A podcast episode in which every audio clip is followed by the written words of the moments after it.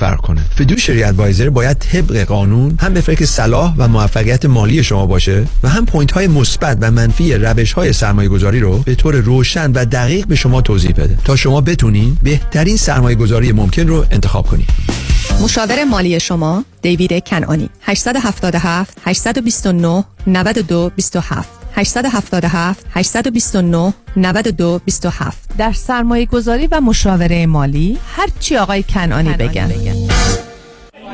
ببخشید آقا، اون لباسه که تن مانکنه سایز لارژشو داری؟ کدوم مانکن؟ همون جا جلوی شیشه سمت چپ. اون که مانکن نیست خانم، صاحب بوتیکه. وا، اون که اینجوری نبود. به این خوش هیکلی سرحالی من که باورم نمیشه، حتما معجزه شده. اتفاقا اسم و شماره معجزه‌گرش تو این کارته. بفرمایید. کارت یعنی شماره؟ من قصد ازدواج ندارم آقا. کارت من نیست خانم، بخونش. جفرودی؟ جفرودی، هدیه جفرودی، دکتر هدیه جفرودی. غلط نکنم مانکن بعدی تو راست. اصرار نکنید آقا، من قصد ازدواج ندارم.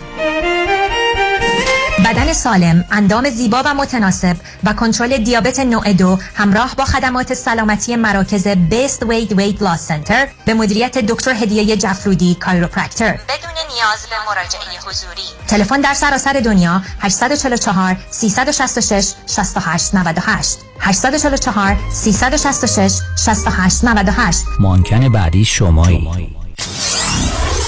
94.7 KTWV HD3 Los Angeles. جامعه سالم، برنامه ای از دکتر فرهنگ هولاکویی.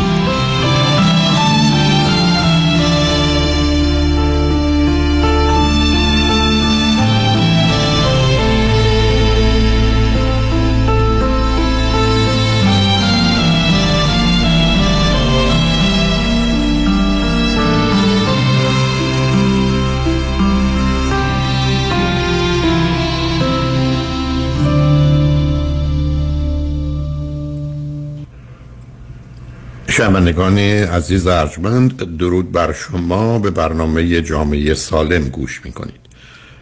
همان گونه که برخی از شما آگاه هستید، این هفته چهارمین برنامه‌ای که روزهای دوشنبه 4 تا 6 بعد از ظهر به جای برنامه رازها و نیازها تقدیم حضورتون میشه با عنوان جامعه سالم هست.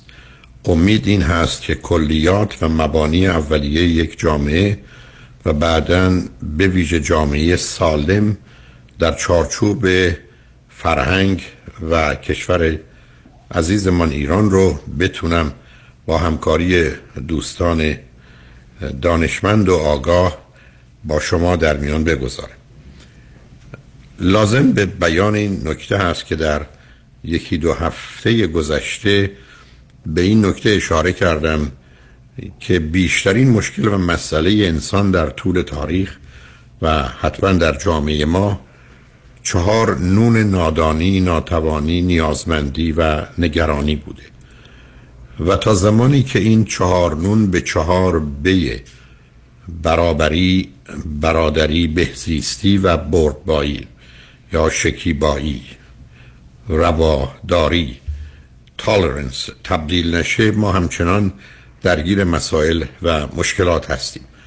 اما این دگرگونی لازمش محیط اجتماعی مناسب و انسان سالمه و به همین جد است که گفتگویی درباره انسان دیروز و انسان امروز و فردا آغاز کردم و با اجازهتون به برخی از نکات اون اشاره میکنم و دنباله گفتگو رو با شما خواهم داشت. میدانیم کودک انسانی در 1 سال اول با حس خودش زندگی میکنه و همه فعالیت های او در حقیقت حسی، فیزیکی، مادی، طبیعیه و وقتی که به 1 سالگی میرسه این حس رشد خودش رو داره، اما در کنار اون 2 عامل تازه، مخصوصاً یکی که تازه به وجود آمده، تخیل و تصور، ایمیجینیشن، و دومی که از آغاز بوده ولی حالا به شکل تازه‌ای خودش رو نشون میده، موضوع هوش یا اینتلیجنس کودک. بنابراین یک کودک بین 1 تا 7 یا 8 سالگی با حس و هوش و تخیلش زندگی میکنه. اما از اونجا که این حس و هوش و تخیل به دو چیز بسیار مهم دیگه هم توجه میکنه یا تغییر پیدا میکنه یا تبدیل میشه، یعنی حس مایه احساس رو هم پیدا میکنه. من چیزی رو میشنوم و من رو غمگین یا خشمگین میکنه. بنابراین از مرحله حس که شنیدنه به مرحله احساس که غمگین بودن و خشمگین بودن هست تبدیل میشه. بنابراین من طی تولدم تا 7-8 سالگی و به ویژه بین 1 تا 7 سالگی زمینه‌هایی از همه احساسات و هیجانات، feeling and emotion انسانی رو در خودم آغاز میکنم و متاسفانه احساسات و هیجانات انسانی هم مثبت و هم منفی هست. غم وجود داره و شادی، احساس آرامش و امنیت در مقابل اضطراب و نگرانی. بنابراین در من این احساسات و عواطف و هیجانات جمع میشه و این احساسات و عواطف و هیجانات متاسفانه درصد بسیار بالاییش در بیشتر جوامع بین 80 تا 90% منفی و بده. یعنی کمتر کسی رو میشه پیدا کرد که با اضطراب، با زمینه‌های افسردگی، با احساس شرم و خجالت، با احساس گناه، با احساس حقارت همراه نباشه. حالا به درجات مختلف، مثلا با توجه به ویژگی روانی و رشد کودک انسانی که با اون آشنا هستیم. بنابراین ما وقتی به 8 سالگی میرسیم در مقابل احساسات و هیجانات خوبی که داریم یه درصد بالایی از احساسات و هیجانات بد و منفی هم با ماست که برخی از اوقات تمام زندگی ما رو تحت تاثیر خودش قرار میده و من اون رو به عنوان مثلث زحمت یا نکبت بیش از همه میشناسم که اضطراب، افسردگی و خشم و در درونش استرس یا فشار روانی اجتماعی. بنابراین ما در 7-8 سال اول علاوه بر حس و هوش و تخیل احساسات و عواطف که بیشتر اون بد و منفی هست رو پیدا می‌کنیم. در مقابل باورها و اعتقاداتی هم وارد ذهن ما میشه در جهت نظر و عقیده ما راجع به همه چیز در چارچوب خوب و بد و یا درست و غلط. و از اینجاست که زمینه‌های محیط اجتماعی و فرهنگی و به ویژه مذهبی حاکم به من و شما کلیات رو در جهت باورها و اعتقادات و یا برتری و امتیاز چیزی و ناچیز شمردن بقیه پدیده ها به وجود میاره. در یک جامعه یک دین حاکمه، یک کتاب آسمانی حاکمه، در حالی که در جامعه دیگه دین دیگه و کتاب دیگری است و برخی از اوقات باورهای مردمان این دو کشور یا دو جامعه یکی 90-95% مثبت در جهت باورهای خود و درصد بسیار بالایی به صورت بد و منفی به گونه‌های متفاوت راجب دیگری است و درست جامعه دیگه یه چنین حال و وضعیتی نسبت به جامعه اول داره و معلومه که مردمانی که در این کشورها زندگی میکنن در این محیط اجتماعی و فرهنگی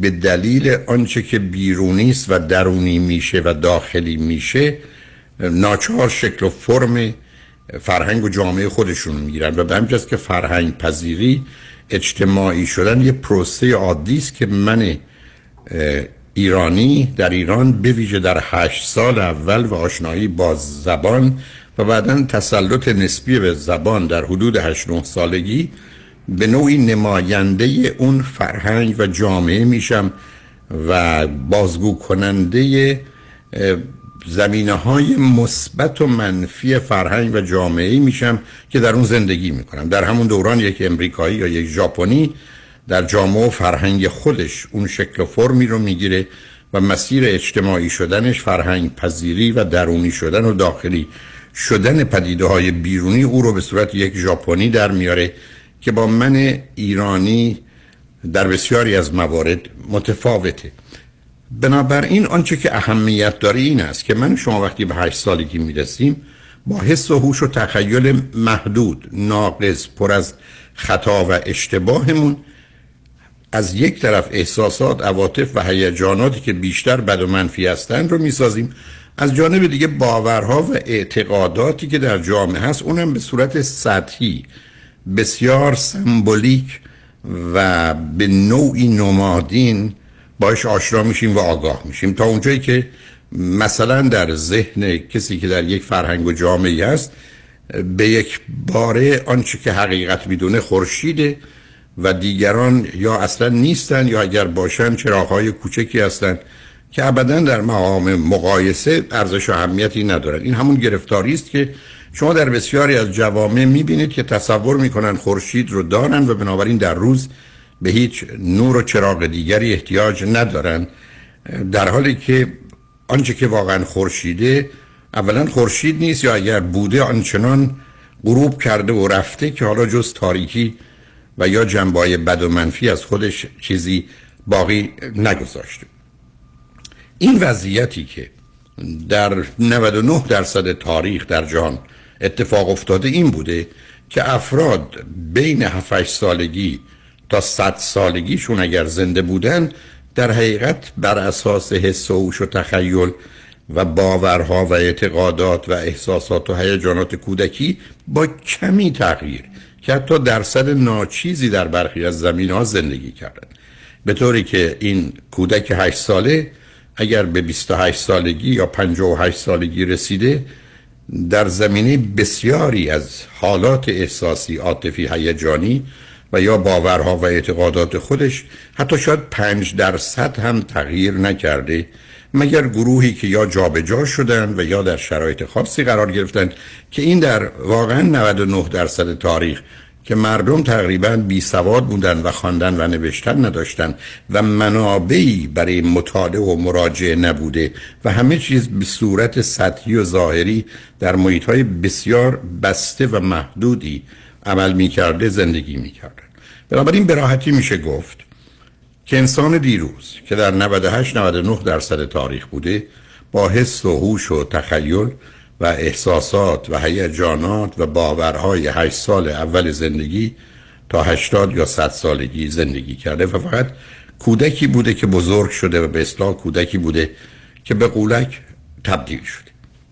اما می‌دانیم که در خصوص انسان یک نیرو، یک توان، یک استعداد، یک قابلیتی وجود داشته و داره که برخلاف بقیه جنبه‌های زندگی یا بیشتر جنبه‌های زندگی و یا رشد کودک خودش به خودی خودش رشد نمی‌کنه و در نتیجه باید ابتدا به وجود بیاد و بعداً رشد کنه. درست مثل اینکه شما بگویید 500 سال قبل، 1000 سال قبل هیچ کسی پیانیست نبوده.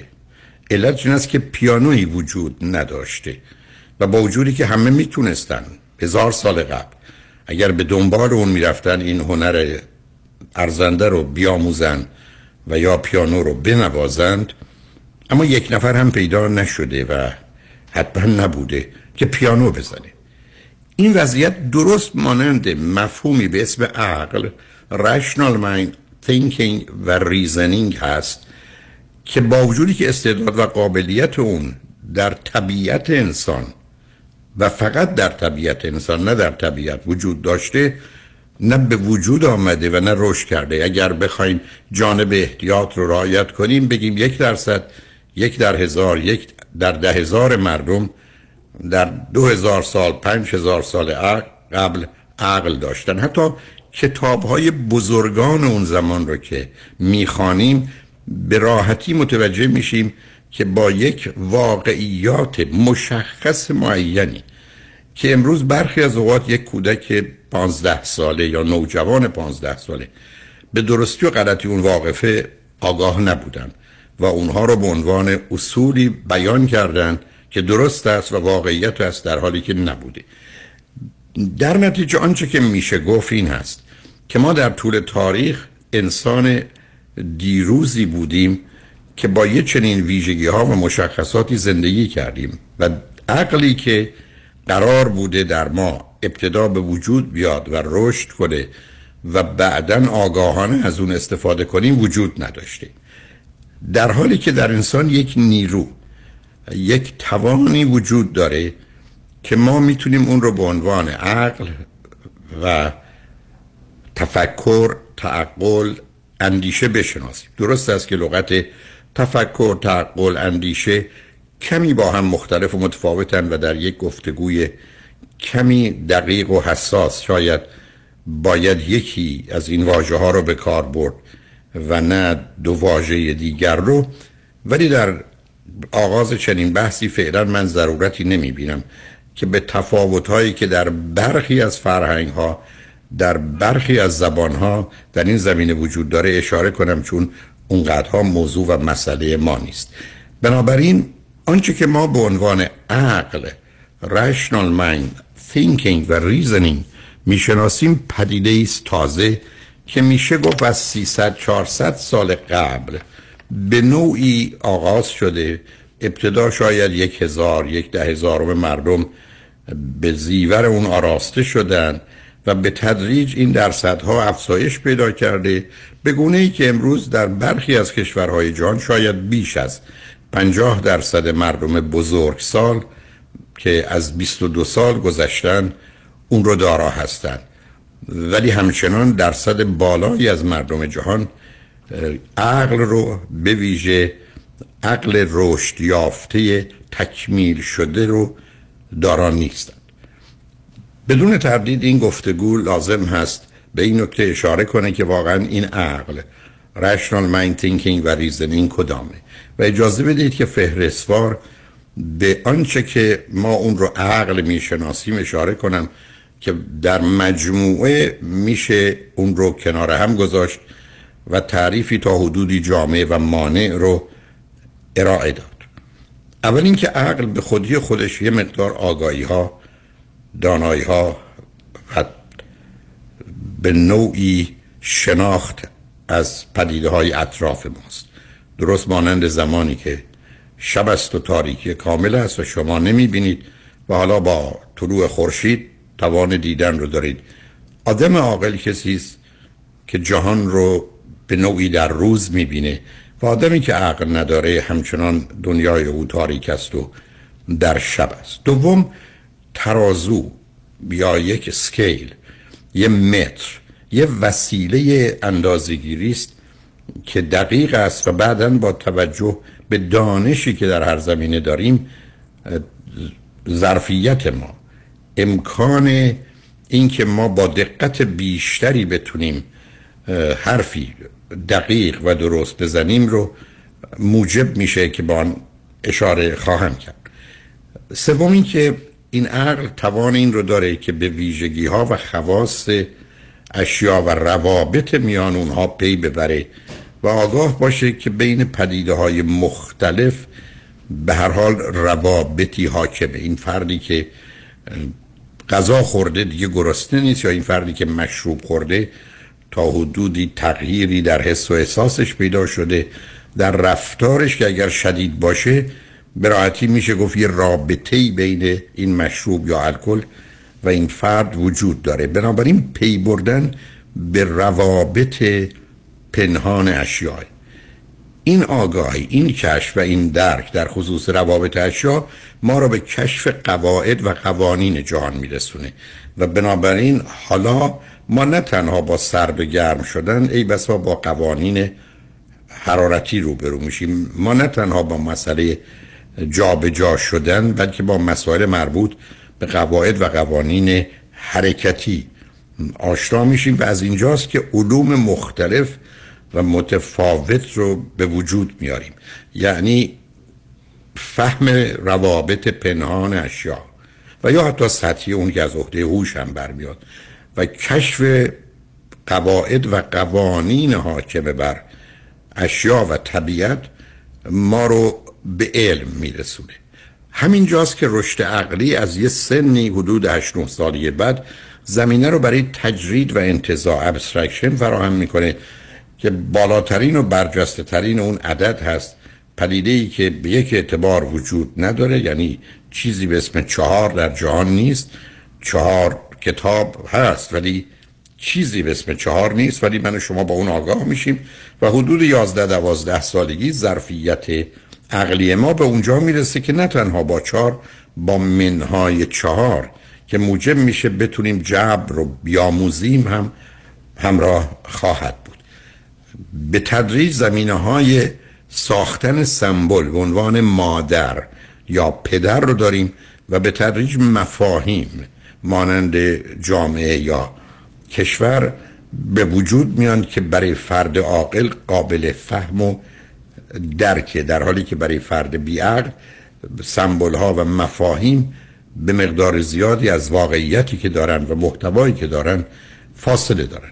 به ما امکان استدلال، ریزنینگ، تجزیه و تحلیل و به نوعی حرکت از یک یا مقداری معلوم برای کشف یک مجهول رو ممکن میکنه که در کار تفکر و تعقل میاد و استدلال رو پایه میگذاره و بالاخره گفته میشه که آدم عاقل کسی است که به گونه‌ای فعالیت ذهن او هست یا به گونه‌ای او فکر میکنه که طبیعت کار میکنه و این تطابق او با طبیعته که به او اجازه میده همه آنچه که در جهان هست که به صورت علم خودش رو ارائه میده برای فردی که به کمال عقلی خودش رسیده قابل فهمه.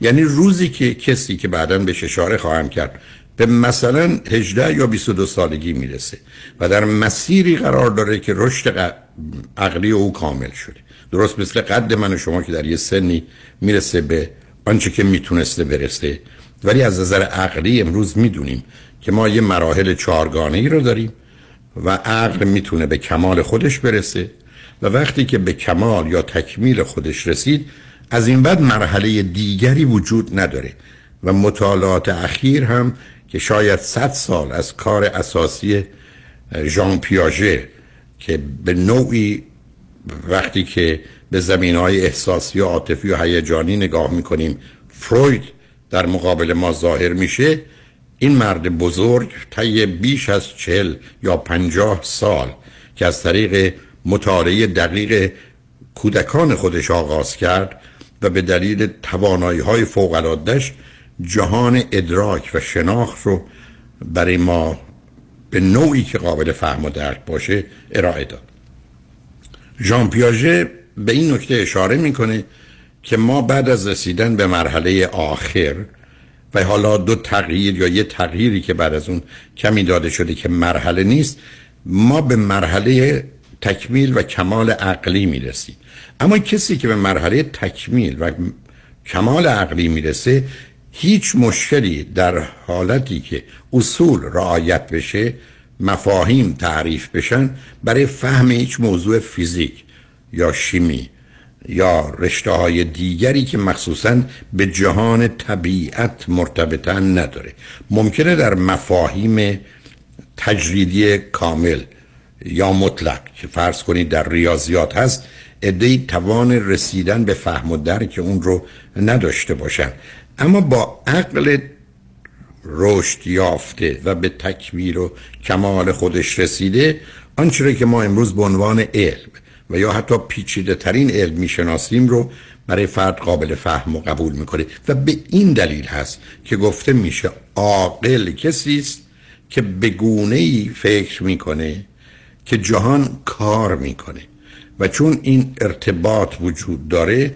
با آگاهی از اصول و مقدمات میتونه هر دانشی رو بیاموزه و از اون باخبر بشه. روشن است که در اینجا احتمال استفاده نادرست از این نیرو وجود داره و به همین جاست که ارسطو به این جا رسید که برای جلوگیری از اشتباه در فعالیت عقل یا استدلال مجموعه اصول و قواعدی رو ارائه کنید که ما نام اون رو منطق یا لاجیک میگذاریم.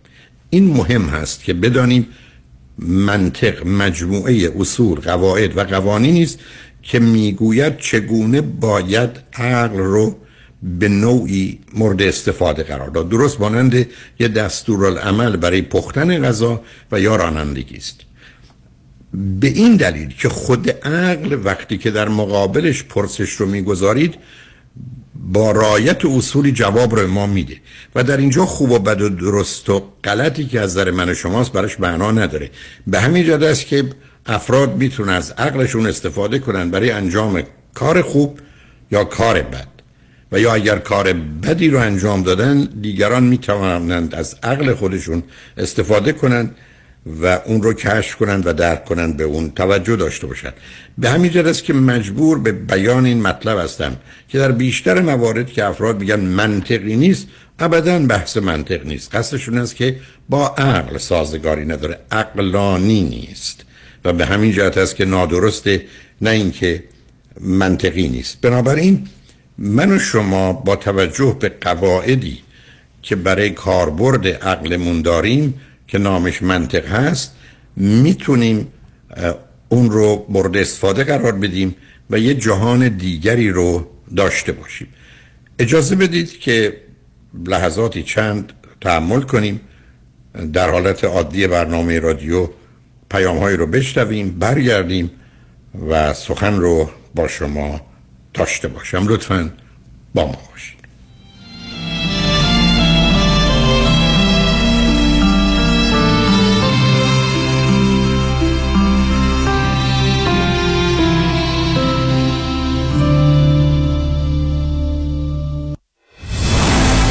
اتحاد، پیروزی، دموکراسی.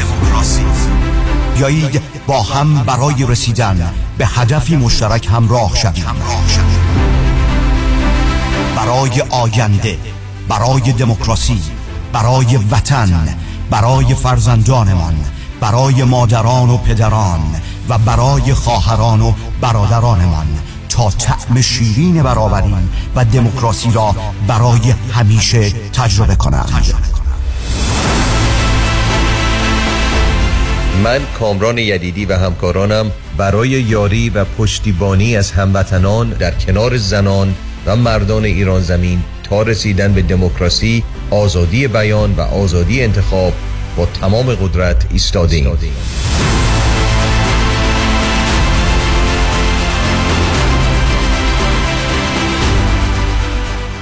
میدونین چرا پرک لیمو امانی صدف کلی طرفدار داره؟ چون پرک لیمو امانی صدف عطر و طعم لیمویی خورش شما رو 10 چندان میکنه. چون لیمو امانی که نه پوست داره نه هسته، بنابراین تلخی هم نداره. چون بافت لطیفی داره و به طعم خورش تازگی میبخشه. پرک لیمو امانی صدف سالم و آماده برای مصرف در غذا و همچنین چاشنی جذاب برای چای و دمنوش بعد از غذا. بله، انتخاب صدف انتخاب بهترین هاست. پیشتاز چرا رفتی تو پمپ بنزین؟ تو که باکت پره. راه رو گم کردم، میخوام نقشه بگیرم. نقشه؟ خب بزن تو جی پی اس. راست میگی، اونم میشه. تجهیزات و روش‌های مسیریابی هر روز داره پیشرفت میکنه، درست مثل روش‌های سرمایه‌گذاری. برنامه‌ریزی مالی در دفاتر اقتصاد و خانواده مطابق با تازه‌ترین اطلاعات و استراتژی‌های مالی و اقتصادی دنیا پیش میره و دائما آپدیت و به روز میشه. من نیکی کانی و همکارانم شما رو برای داشتن آینده مالی موفق همراهی می‌کنیم. نیکی کانی، دفاتر در وودلند هیلز، وست وود و ایرواین. تلفن 1-800-220-9609 1-800-220-9609. یادمون باشه علم و تکنولوژی پیشرفت کرده، بهترین مسیر با کمک ماهواره پیدا میشه، نه ماه. سلام، من ملودی هستم با 14 سال سابقه درخشان در کارهای خدماتی ام از نانی، هاوسکیپر اند کرگیور. اگه شما دنبال یه آدم مطمئن برای نگهداری از فرزندانتون یا مراقبت از والدین عزیزتون می‌گردین، با من ملودی در اینفینیتی تماس بگیرید. 818-745-1010. دوستان عزیز که در سراسر امریکا هستید، اگه شما هم به دنبال کار خدماتی می‌گردین، برای اطلاعات بیشتر با خانم نیکی در اینفینیتی تماس بگیرید. 818-745 1010. عضو صرف 8 ایرانیان. infinitydomestic.com. شکوفه امین هستم. برای انجام امور کنسولی، وکالتنامه، گذرنامه، شناسنامه و همچنین برای انتقال قانونی پول از ایران معاف از مالیات اوفک با من تماس بگیرید. 818 642 72 82 818 642 72 82 شکوفه امین. دکتر شیرین نوروی، روانشناس بالینی و لایف کوچ در ایرواین و لس آنجلس و مشاوره تلفنی در سراسر گیتی. کاپل، پرنتینگ، انگزایتی، دیپرشن، تروما، EMDR and more. دکتر شیرین نوروی هستم. برای مشاوره خانواده، مشاوره قبل و بعد از ازدواج و فرزندان و تمامی موارد دیگه میتونید با من در تماس باشید. تلفن 818 274 63 12 818 274 63 12. خواهر تو هنوز سوزن میزنی نوک انگشتت که قند خونتو چک کنی؟ آره، هر دفعه هم کلی درد میگیره. دیگه احتیاج به این کار نیست. من زنگ زدم پرومد، اونا یک دستگاه اندازه‌گیری قند خون جدید رو بهم معرفی کردن که زندگی ما راحت کرد. چه وسیله‌ای؟ ساده بگم، این وسیله یه سنسور داره که راحت میچسبه روی بدن، بعد یه دستگاه کوچیک رو میگیری جلوی این سنسور و ظرف یه ثانیه درجه قند خونتو بهت نشون میده. اگه از پرومد این دستگاه رو بگیری، ترتیبی میدن تا هر 14 روز یک بار یه سنسور جدید بیاد. چه خوب. این دائم چک کردن قند خون واقعا کلافم کرده بود. با این دستگاه دیگه نه نگرانی داری نه درد. به خصوص که پرومد با پزشک و بیمه تماس میگیرن و جدیدترین و بهترین دستگاه آزمایش خون و 48 ساعته در هر جای آمریکا تحویلت میدن. پرومد واقعا کارا رو برای پیر و جوان راحت کرده. پرومد با قبول اکثر بیمه ها مانند مدیکر، پی پی او و اچ ام او. 818 227 89 89 818 227 89 89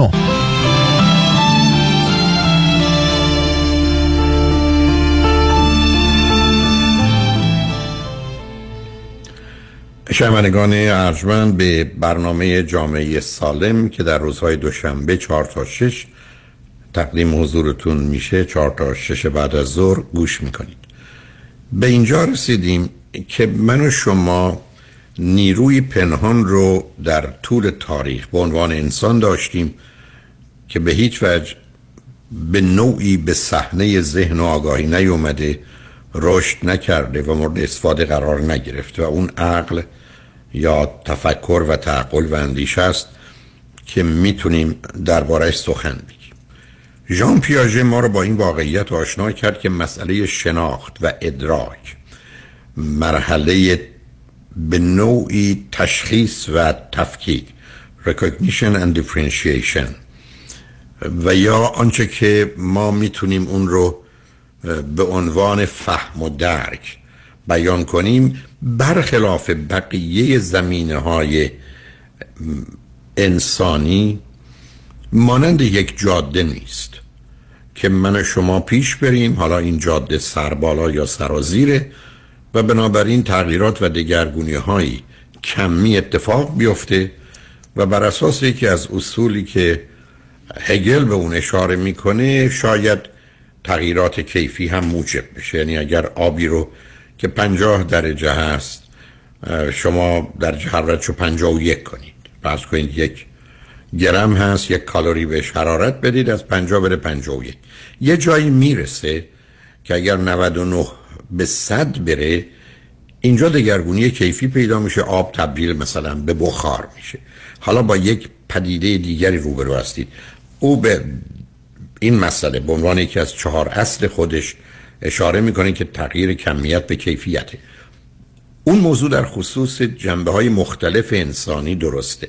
یعنی شما در جهت حستون، احساساتتون، عواطفتون، تخیلتون، باورهاتون، خلاقیتتون زمینه‌ای در مسیر رشدی به یک اعتبار شاید بشه گفت خطی دارید. اما پیاژه ما رو با این واقعیت روبرو کرد که مسئله عقل برخلاف یه جاده مسئله است که من و شما قراره از 4 پله بالا بریم و بنابراین باید پله اول، یعنی قرار بگیریم در مقابل پله اول. اگر تمام آنچه رو که این پله لازم داره، مثل بلند کردن پامون رو به درستی انجام بدیم و پا رو ابتدا رو پله دوم بگذاریم، بعد پای بعد رو بیاریم، حالا ما در پله دومیم. ولی اگر پله اول رو طی نکنیم نمیتونیم به پله دوم وارد بشیم و بنابراین حرکتی نمی‌کنیم و میمانیم. به بیان دیگه شما در جهت احساساتتون، عواطفتون، تخیلتون، باورهاتون به هر حال تغییراتی میکنید، اما به نظر میرسه که در جهت شناخت و ادراک ما به راحتی میتونیم در هر موضوع و مطلبی یه جا بمانیم و این همون چیزیست که سبب میشه در بسیاری از موارد من در گفتگوهایی که با دوستان خوب و عزیز رو خط رادیو تلویزیون دارم، حالا به عنوان شوخی سر به سر گذاشتن این است که این مدرک رو پس بدید، یعنی آمدی در پله سوم، حرف پله سوم رو میزنی ولی واقعش تو در پله اولی. و با توجه به اینکه من ممکنه در زمینه‌های مختلف در پله اول، دوم، سوم و یا چهارم قرار بگیرم، این مسئله و مشکل و تعمیم این که اگر اینجا در مرحله سوم و چهارمم پس یک رو دو رو پشت سر گذاشتم در بقیه زمینه‌ها با واقعیت نمیخونه. حالا این مطلبی است که کمی که پیش برم بیشتر خدمتتون عرض کنم. بنابراین پیاژه ما رو با این واقعیت آشنا کرد که درست مثل اینکه شما از کلاس فیزیک به ریاضی یا بیولوژی برید مرتبطند، ولی باید قبول کرد متفاوتن یا به جای راه رفتن شنا کنید. قوانین همچنان همون قوانین طبیعتن، ولی باید به گونه دیگری عمل کنید تا نتیجه بگیرید. اگر در اقیانوسی بخواید راه برید احتمالاً زنده نخواهید ماند. بنابراین اون معتقد است که مراحل چهارگانه‌ای وجود داره از تولد تا 18 سالگی که من فقط به اون اشاره میکنم، شاید بعداً دربارش گفتگویی داشته باشم. مرحله اول بین تولد تا 18 ماهگی است که اون رو به عنوان حسی حرکتی سنسوری موتور میشناسه. در اینجا کودک باید جهان رو حس کنه و بعدن باید روش حرکتی انجام بده. این حرکت همون پرتابی است که شما می‌بینید در کودک است، یعنی بچه‌ها یه چیزی رو میگیرن، ای بسا برای که بیشترین حس رو بتونن از اون پیدا کنن به دهانشون میبرن و بعد از که به دهان بردن اون رو پرت میکنن و ما فرضمون بر این است که مثلا کودکی است بی‌ادب، در حالی که اصلا مشخصه ذهنی کودک این است که باید هر چیزی رو حس کنه و بعدن پرتاب کنه و این موضوع هیچ ارتباطی به مسئله تربیت درست و غلط نداره. این مغزی است که این گونه حرکت میکنه و تعجب نکنید همین زمینه حسی حرکتی که ما در تولد تا 18 ماهگی داریم مبنای ورزش های بزرگسالی ماست و همراه است اولا با توپ و بعداً به نوعی ضربه زدن یا برخورد با این توپ به گونه مورد نظر، از فوتبال گرفته، بسکتبال گرفته، تنیس گرفته، بیسبال گرفته، فرقی نمیکنه. در تمام اینا میبینید انسان در حقیقت داره 18 ماه اولش رو تجربه میکنه. چرا باید تقریباً بیشترین ورزش ها همچنان مسئله سنسوری موتور باشن، یعنی حسی حرکتی است و توان افراد در جهت حس کردن درست و به موقع و بعداً انجام عملی به روی اون به گونه مورد نظر هست. به همین که شما در فوتبال از دستتون استفاده نمی کنید ولی در بسکتبال از پاتون نمیتونید استفاده کنید. آنچه که مورد نظر من هست این است که در 18 ماه اول مرحله حسی حرکتی است که وارد جزئیاتش نمیخوام بشم و اینجاست که مهمترین موضوع برای کودک آزادی او برای فعالیت‌های بدنی است. یعنی او باید اینگونه آزاد باشه که هر کاری که دلش میخواد بکنه بدون اینکه به خودش و دیگران آسیبی بزنه و اگر به خودش و دیگران آسیبی نزنه او رو باید مجاز گذاشت در هر کاری و هیچ قید و بندی برای او قائل نشد. این نکته رو بارها عرض کردم که بین مخصوصاً 18 ماهگی تا 3 سالگی دخالت در این آزادی کودک و حق عمل و انتخاب و اختیار او ریشه تقریباً 70-80% بیماری‌های روانی در بزرگسالی است.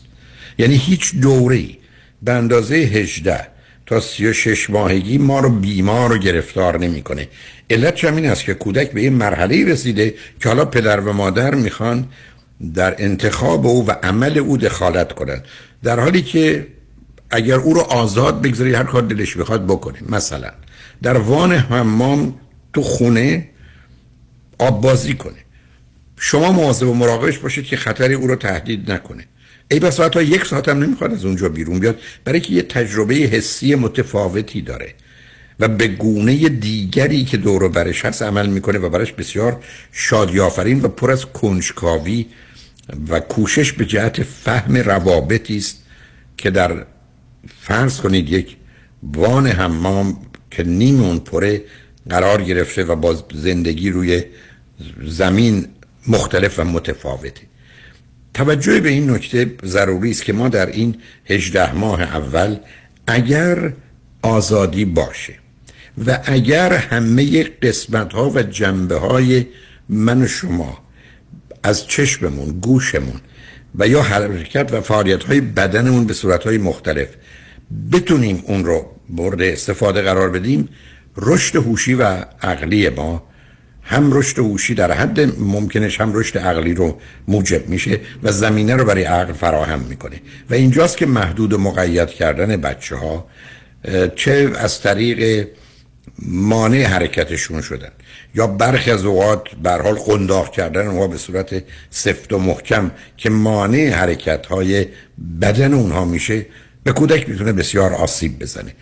حالا وارد بحث پرورش و تعلیم و تربیت نمیخوام بشم، ولی میخوام به این نکته اشاره کنم که ما در مرحله اول، مرحله حسی حرکتیه، بین 18 ماهگی تا 7 سالگی او به عنوان پری اپریشنال استیج اون رو میشناسه، یعنی هنوز فرد در حالی که در ذهنش تصور و تجسم رو داره، توان عمل واقعی و عینی رو آنگونه که میخواد نداره.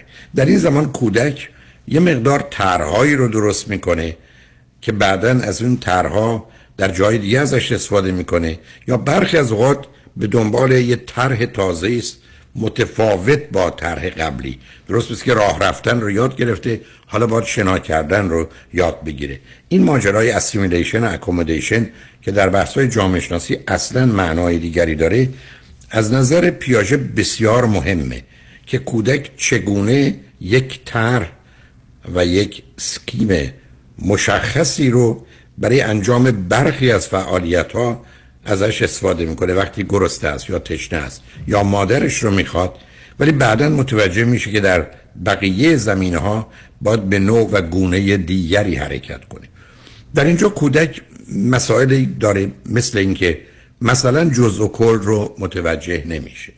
یعنی شما اگر بهش بگید که 5 تا ما آب نبات سبز داریم، 10 تا هم آب نبات قرمز، بعد ازش بپرسید که تعداد آب نبات ها بیشتره یا آب نبات های سبز، او هرگز نمیگه آب نبات های به آب نبات، میگه آب نبات های سبز. هنوز نمیتونه بفهمه که آب نبات شامل 5 و 10 سبز و قرمز هر دو است و بنابراین وقتی میپرسید تعداد آب نبات ها بیشتره یا تعداد آب نبات های سبز، باید پاسخ او این باشه که تعداد آب نبات ها. ولی اون توان در یک کودک فرض کنید 3-4 ساله نیست. همون گونه که هفته گذشته عرض کردم، اگر به یک کودک مقدار معینی آب رو در یک ظرف باریک بلند یا ظرف پهن بریزید، او معتقده که اون ظرف باریک بلند آب بیشتری داره تا این، و به همین جاست که بچه‌ها اصولاً هر چیزی رو که از نظر اندازه بلندتر باشه ترجیح میدن، و اگر چیزی هم به صورت مسطحه، اگر اون رو کج کنید و به نظرشون بزرگ بیاد، معمولا در وقت خریدن اسباب بازی راحت‌تر با شما کنار میان و اون رو میپذیرن. ذهنیت کودک در این دوران با خودش مسائل داره. حتی شما اگر بیاید به کودکی بگید ما 5 تا مثلث قرمز داریم، 10 تا مثلث آبی داریم، 5 تا مربع قرمز داریم، 8 تا مربع آبی داریم، و از او بخواید که اون رو تقسیم کنه به رنگ و شکل، کودک از عهده این کار بر نمیاد. یا همه رو بر مبنای رنگ تقسیم میکنه، سبزار رو هم، آبیار روی هم میذاره، قرمزار رو هم، یا میاد بر اساس مثلث و مربع اون رو تقسیم میکنه. توان این که بتونه تقسیم بندی متداخل انجام بده رو نداره. موارد بسیاری رو میشه نشون داد، کمطور که عرض کردم مانند مرحله پله، اگر در پله است که همکنون توان انجام این کارها رو نداره اون رو نخواهد داشت. این نکته رو باید عرض کنم که متاسفانه بسیاری از مردم به دلیل اینکه اون رشد عقلی رو حتی در همین مرحله 18 تا 7 سالگی ندارن، در بزرگسالی همچنان با اشکالات و اشتباهات فراوانی روبرو هستن. بین 7 تا 12 سالگی وارد مرحله کانکریت اپریشنال استیج میشه، یعنی حالا مرحله عملیات در حقیقت واقعی و عینی، و اینجاست که با جهان طبیعت ارتباط پیدا میکنه. به این نکته قبلا اشاره کردم که کودک حدود 8 ماهگی تا 1 سالگی با موضوع علیت آشنا میشه، یعنی متوجه میشه هر چیزی علتی داره، یعنی اصلا حاضر نیست قبول کنه که شما بگید در به خودی خودش باز شد، یا بپذیره اینکه بدونی که شما بستنی در یخچالتون داشته باشید، حالا که هیچ نگاه میکنه و نیست بهش بگید هست، برای که با یه مقدار واقعیات محسوس و ملموس در این دوران آشناست. همینجاست که شما میتونید ببینید چرا بچه‌ها تو سن 7-8 سالگی اینقدر علاقه‌مند هستن به اینکه چشم بندی کنن، برای که میخوان جهان رو به صورت قاعده و قانونی که داره به هم بریزن، یعنی میخوان به شما نشون بدن در حالی که قرار این شی در سمت راست باشه اونجا نیست، در سمت چپه. و این همون داستانی است که کودکان توی سن 7-8-9 سالگی علاقه‌مند هستن که قواعد و قوانین دیگری برای جهان قائل بشن و راههای مختلفی رو پیدا کنن. حتی برخی از وقت دست به ابتکارات عجیب و غریبی میذارن، دوست دارن مثلا غذاشون رو، برنجشون رو، پلوشون رو با پپسی بخورن. پپسی رو توی برنج میریزن و به بهانه اینکه اینم خورشت پپسیه، یعنی فکر کنم خب از این طریق توان اینو دارن که پلو رو با همون پپسیشون با هم بخورن. خب از نظر من و شما به نظر غیر عادی میاد، ولی برای او کاملا مشخص که خواسته قاعده ای رو که پذیرفته شده بشکنه، و این جدال برای شکستن قانون طبیعت و به کار گرفتن قانون دیگری که بعداً متوجه میشه با جانشین اون کنه، زمینی رو برای همه اختراعات و اکتشافات فراهم میکنه و بسیاری از بچه‌ها کنجکاویشون از اینجاست. حتی بسیاری این کنجکاوی رو چون باید از راه دور ببینن، این که این همه بچه‌ها علاقه‌مند به ماجرای ستاره شناسی و رفتن به سمت کیهان هستن که در کودکان میشه اون رو دید که مایل هستن از دنیای فیزیکی و محدود خودشون رو جدا کنن. بین 7 تا 12 سالگی کودک توانایی‌های تازه پیدا میکنه. مهمترینش نتیجه گیری به صورت تعمیم بیش از اندازه است. over generalization. این نکته بسیار مهمه، یعنی از یک حادثه قانون میسازه. یعنی اگر عمه یا خاله به او یه چیزی میدن، اولا منتظر دفعات بعدم همون چیز رو برش بیارن و با همون یک حرکت اونها رو دوست، و اگر کسی چیزی رو از اونها بگیره دشمن میبینن. این ماجرایی است که من به جرئت میتونم بگم هزاران بار رو خط رادیو تلویزیون با عزیزانی که تحصیلات عالی دانشگاهی دارن روبرو شدم که از یک قاعده قانون ساختن. ما اومدیم به امریکا بدبخت شدیم، پس هر کی بره امریکا بدبخت میشه. ما اومدیم به امریکا خوشبخت شدیم، پس هر کی بره امریکا خوشبخت میشه. اگر یک کسی رفت همسری انتخاب کرد از این شهر خیلی خوب بود، پس همه زنان و مردان اون شهر مثلا خوبن، و یک کسی به شهر دیگه رفت و چنین شد. یا فردی در سن 50 سالگی حامله شد، یا یک کسی در سن 25 سالگی سکته قلبی کرد در حالی که سالم بود. یعنی این افراد از حوادث و اتفاقات قاعده و قانون میسازند. این ماجرا بسیار ویرانگره، یعنی شما تصمیم میگیرید برای برخی از موضوعات در طبیعت که ای بسا 1000 بار هم، تازه اگر در شرایط کنترل شده تکرار بشن، هنوز نمیشه ازش قاعده و قانون ساخت. قاعده و قانون بسازید، اینجاست که شما تمام این بحث‌های عجیب و غریب بی معنی رو مثلا درباره داروها در ارتباط با کرونا میتونید ببینید. من برخی از اوقات اظهار عقیده و نظرایی رو میشنوم که مثلا یک کسی گفته یا یک کسی واکسنی زده یا نزده، این اتفاق یا اون اتفاق براش افتاده، و اینو تبدیل به حکم و قاعده کلی میکنن. یعنی خطر اور جنرالیزیشن این که من و شما رو تبدیل میکنه به یه موجود 8-9 ساله. یعنی متوجه نیستیم که این عقل 8-9 سالگی است، این تعلق به یه آدم بالغ نداره. همینجاست که حتی زمینه رو برای آنچه که به عنوان قیاس هست استفاده میکنیم، از یکی به دیگری میرسیم. اگر در این خیابان تصادف شده ما بهتر از اون خیابان نریم. من حتی دوستانی رو در مهمانی دیدم که مثلا تلویزیون تماشا میکردن و گفته شده که مثلا یه پسر و دختر 10 ساله مثلا گم شده. بعد یه دفعه دیدم پدر و مادری که بچهای 5 ساله یا حتی 13 ساله دارن بلافاصله سراغ بچه‌هاشون رو میگیرن، در حالی که مثلا تو اتاق پهلویی هستن. یعنی یه نوع ذهنیتی که اگر اتفاق افتاد اتفاق میافته و این مبنایی میشه برای برخی از تجزیه و تحلیل‌ها و نتیجه‌گیری‌هایی که تو زندگی مثلا زناشویی بسیار ویرانگره. علتش این است که فرد از استدلالی داره استفاده میکنه که مربوط به 8-9 سالگی است. همینجا به این نکته اشاره کنم که مثلا حدود 11-12 سالگی کودک توان اینو داره که احتمالات یک حادثه رو بیان کنه. یعنی من اگر بگم به این کنفرانس 500 نفر اومدن، چگونه آمدن؟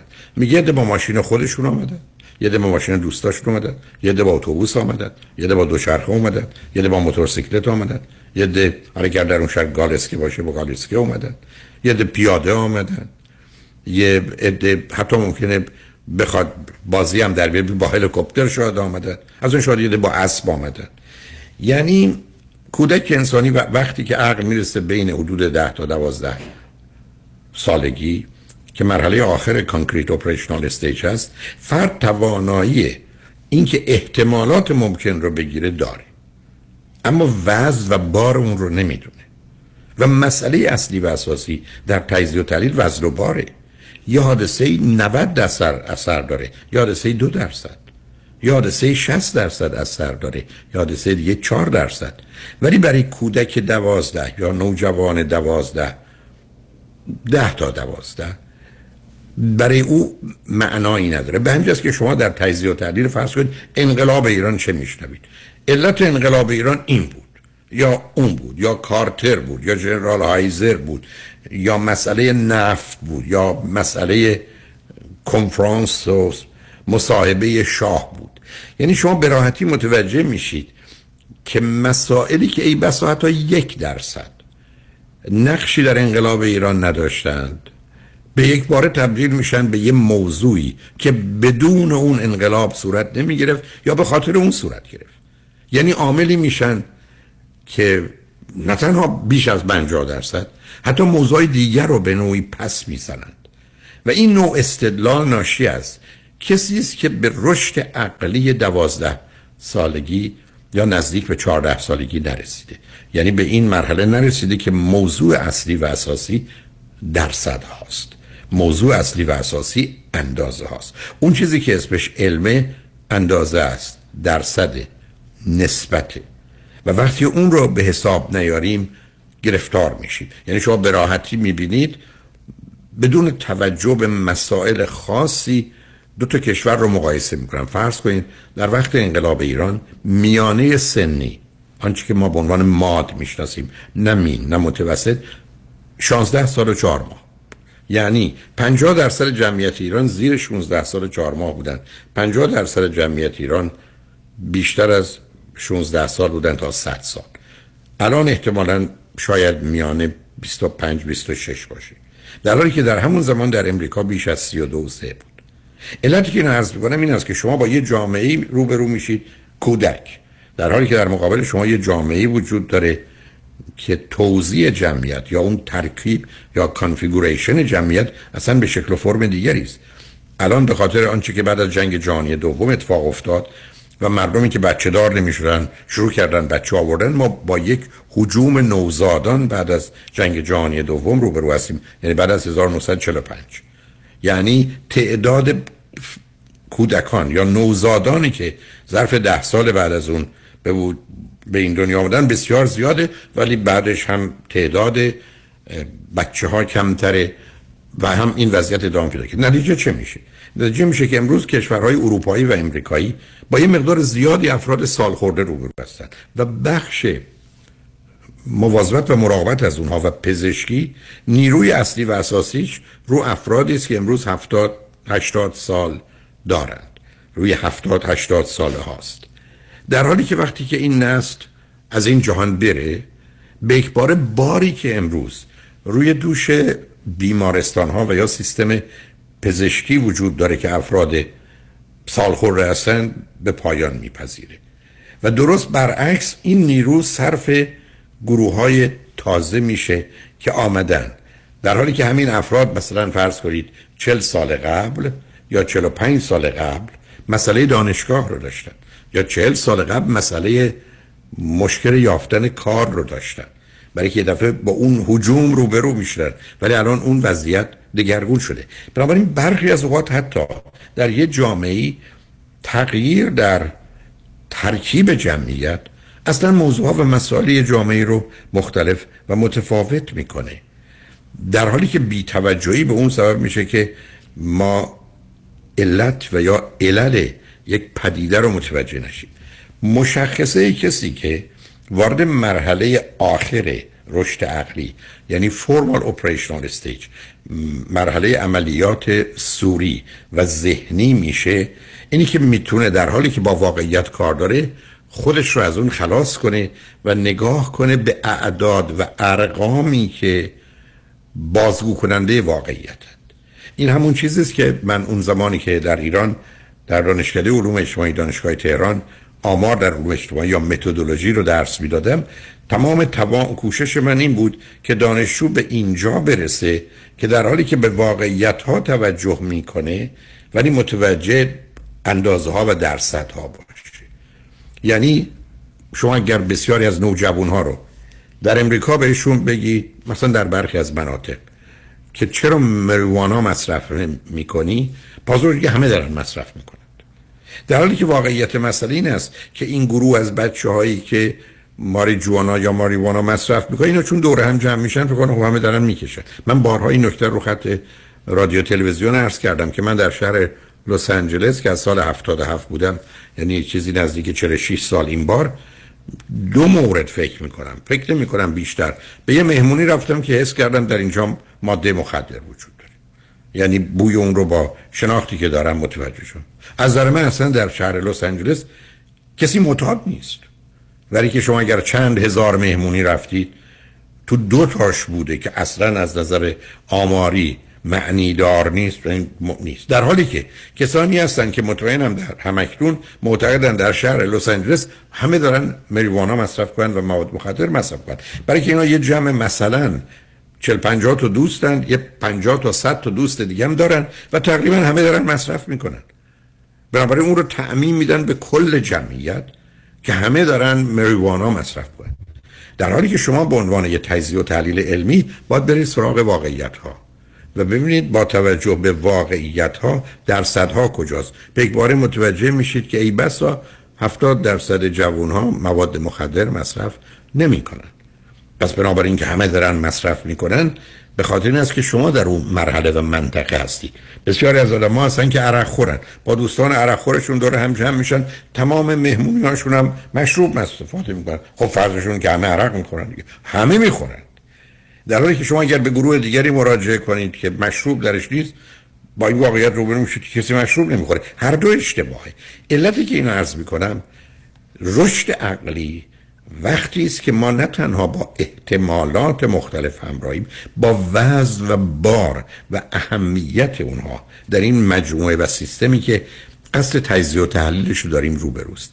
نتیجتاً عقلی که من و شما مایل هستیم ازش استفاده کنیم باید بتونه به مرحله درک واقعیت همراه با تجرید و انتزاع ذهنی، با ابسترکشن ذهنی باشه و این مفهوم با عدد، با اندازه و با درصد ممکنه. بنابراین شما وقتی وارد حوزه علمی میشید، از پزشکی گرفته، مهندسی گرفته یا علوم اجتماعی انسانی، بحث ها بسیاری از اوقات روی اندازه ها، درصد ها، نسبت ها هستند. حتی اصلا مفاهیم علمی با اونگونه توجیه میشن آب در 100 درجه به جوش بیاد اگر فشار اون 76 سانتی متر جیوه باشه، اگر نه. و بنابراین تکلیف مشخصه که من و شما چه انتظاری میتونیم از جهان واقع داشته باشیم.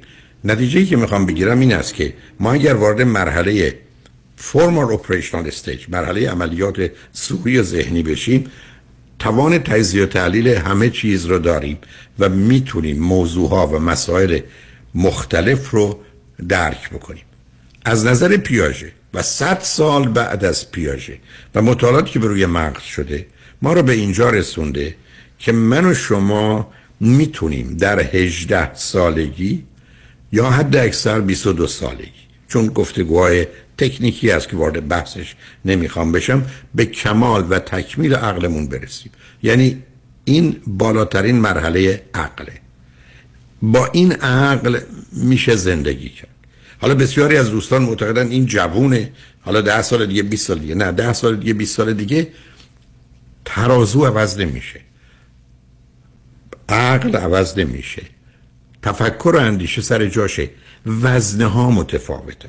یعنی درست مثل این است که شما میخواید یه چیزی رو اندازه بگیرید، حالا با کیلو اندازه میگیرید، بعد میایید حتی با گرم اندازه میگیرید، بعد با 1/10 گرم اندازه میگیرید. همون کاری که شما اگر بخواید فرض کنید گندم خرید و فروش کنید، ممکنه با یک ترازوی اون رو بکشید، ولی اگر اومدید خواستید جواهر بخرید، شما احتیاج به یک ترازویی دارید که نه خود ترازو دقیقاً مثل همون فروش گندم و برنجه، ولی قرار هست که دقیق تر باشه که این بسا گرم یا 1/10 گرم رو هم نشون بده، چون در اینجا قصد اندازه‌گیری دقیقه.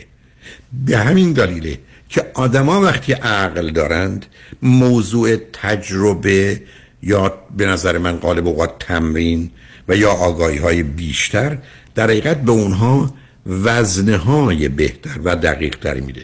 یعنی من وقتی که درباره دندانم صحبت میکنم یا دهانم 20 تا مطلب میدونم، در حالی که دندانپزشک 1000 تا میدونه.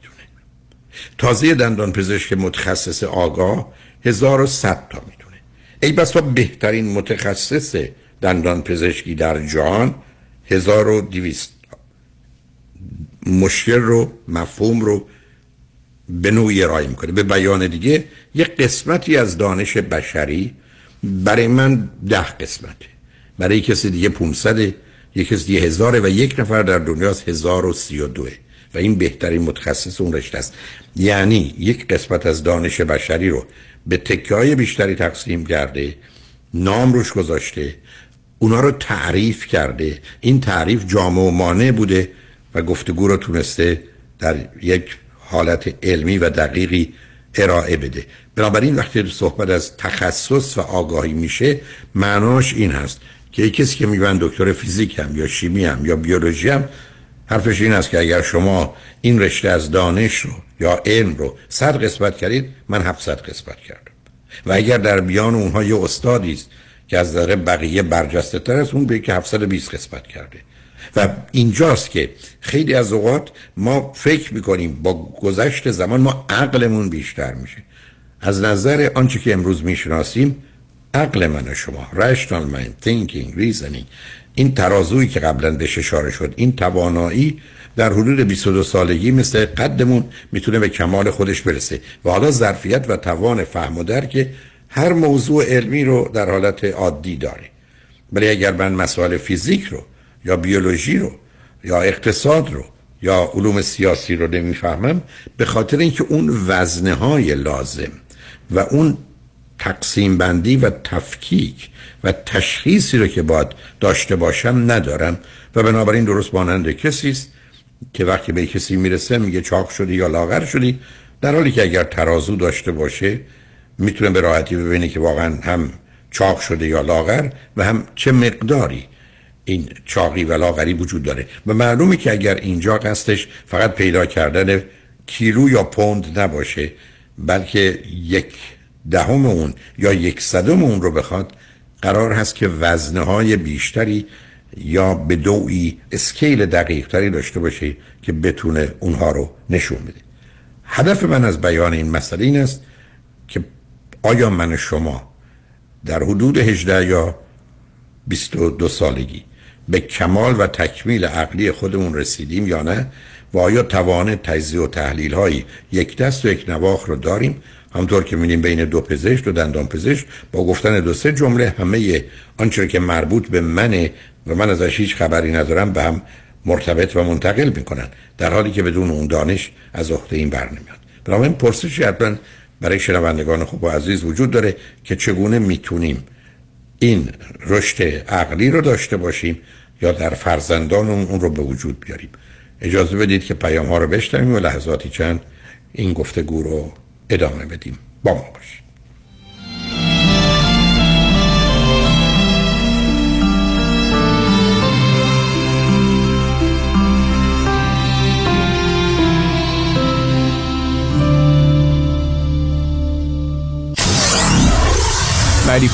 KTWV HD3 Los Angeles. الو بفرمایید. جناب انتظاری منصف زاده هستم، وکیل تصادفتون. تبریک میگم آقا، پروندهتون برای $1,000,000 ستل شده که بعد از کسر هزینه ها مابقی پول تقدیمتون میشه. ای چه عالی. سهم من چقدر میشه؟ آقا بله، هزینه دفتر ما 405، هزینه عملای جراحی مثل خالکوبی لگن، بوتاکس روده و تتوی مثانه‌تون جمعاً سهم شما میشه $50 که دو تا خوشبو کننده اتومبیل تقدیمتون میشه با عطر نارگیل و خیار. وکیل شما چطور؟ آیا شما موکل او هستید یا دستگاه چاپ اسکناس؟ من رادنی مصریانی هستم. تخصص ما در حذف یا کاهش هزینه‌ها و پرداخت حداکثر خسارت ممکن به موکلین است. دکتر رادنی مصریانی 818 80 80 88 مصریانیلا.com.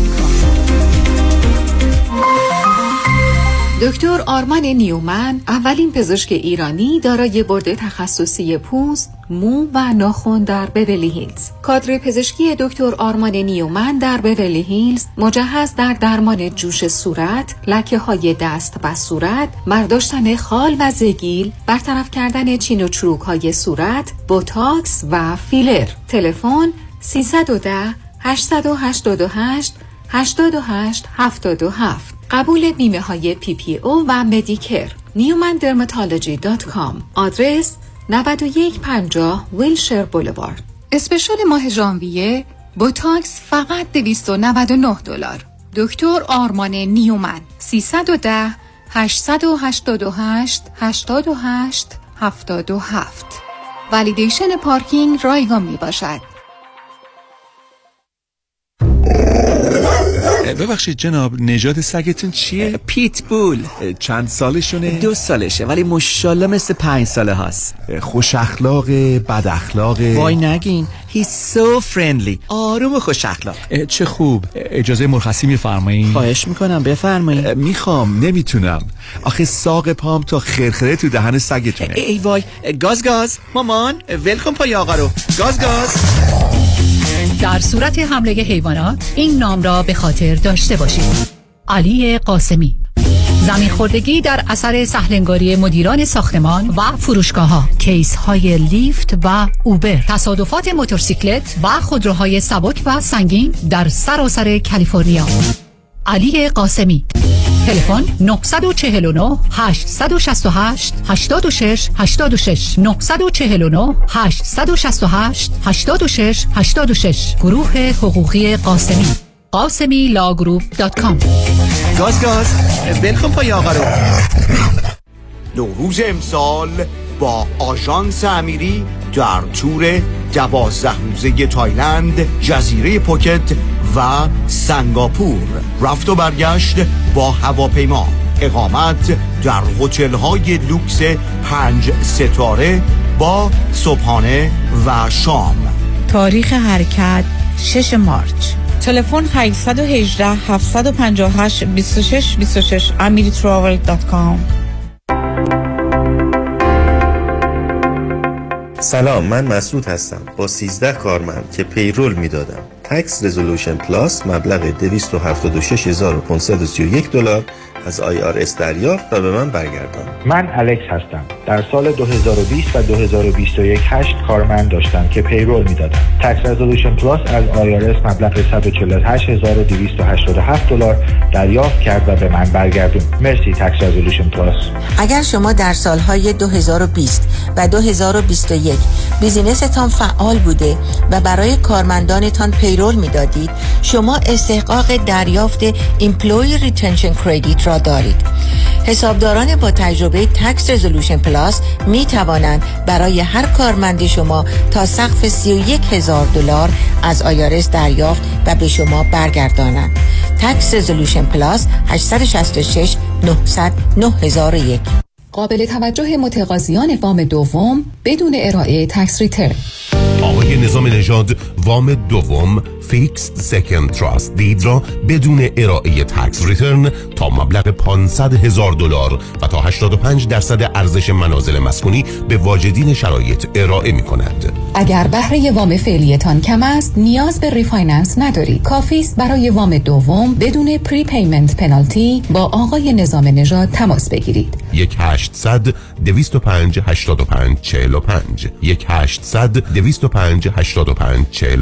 نظام نژاد. این خدمات در 47 ایالت آمریکا قابل اجراست.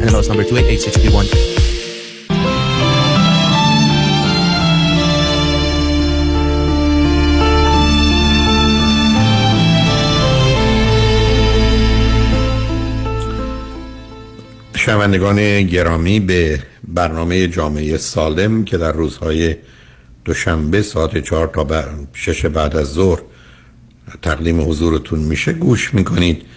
به اینجا رسیدیم که من و شما از 4 پله عقلی باید بالا بریم. پله اول تولد تا 18 ماهگی است، دوم 18 تا 7 سالگی، سوم 7 تا 12 سالگی و چهارم 12 تا 18 یا 22 سالگی است.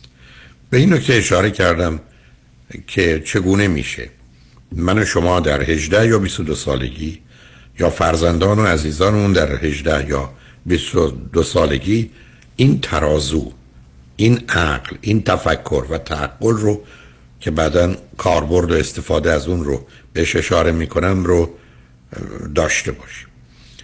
اول این است که هر رشته علمی به معنی ساینس، نه شبه علم سودو ساینس، نه مسائل غیر علمی، حالا چه در چارچوب حتی فلسفی باشه، مگر خود فلسفی که بهش اشاره میکنم، یا مذهبی، ابدا اصلا اون نیست. علم نه به معنی علمای اعلام، بلکه علم به معنی آنچه که ما ساینس میشناسیم و در دانشگاه ها به عنوان علم تدریس میشه. دوم، هر مطالعه علمی ممکنه حالا با فیزیک و شیمی من و شما اونقدر آشنا نباشیم، اما میتونیم مطالعاتی که در این باره شده و گزارش هایی که داده شده، چه به صورت مقاله چه به صورت فیلم یا هر برنامه دیگری که خوشبختانه فراوان وجود داره، از اون باخبر بشیم. سوم، آشنایی با مقدمات همه علومه.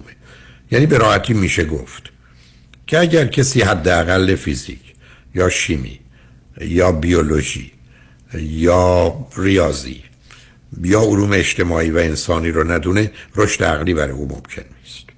یعنی رشد عقلی و یا ظهور عقل و بعداً رشدش ممکن نخواهد بود. بنابراین ما قرار است که آگاهی در حد اقلا داشته باشیم.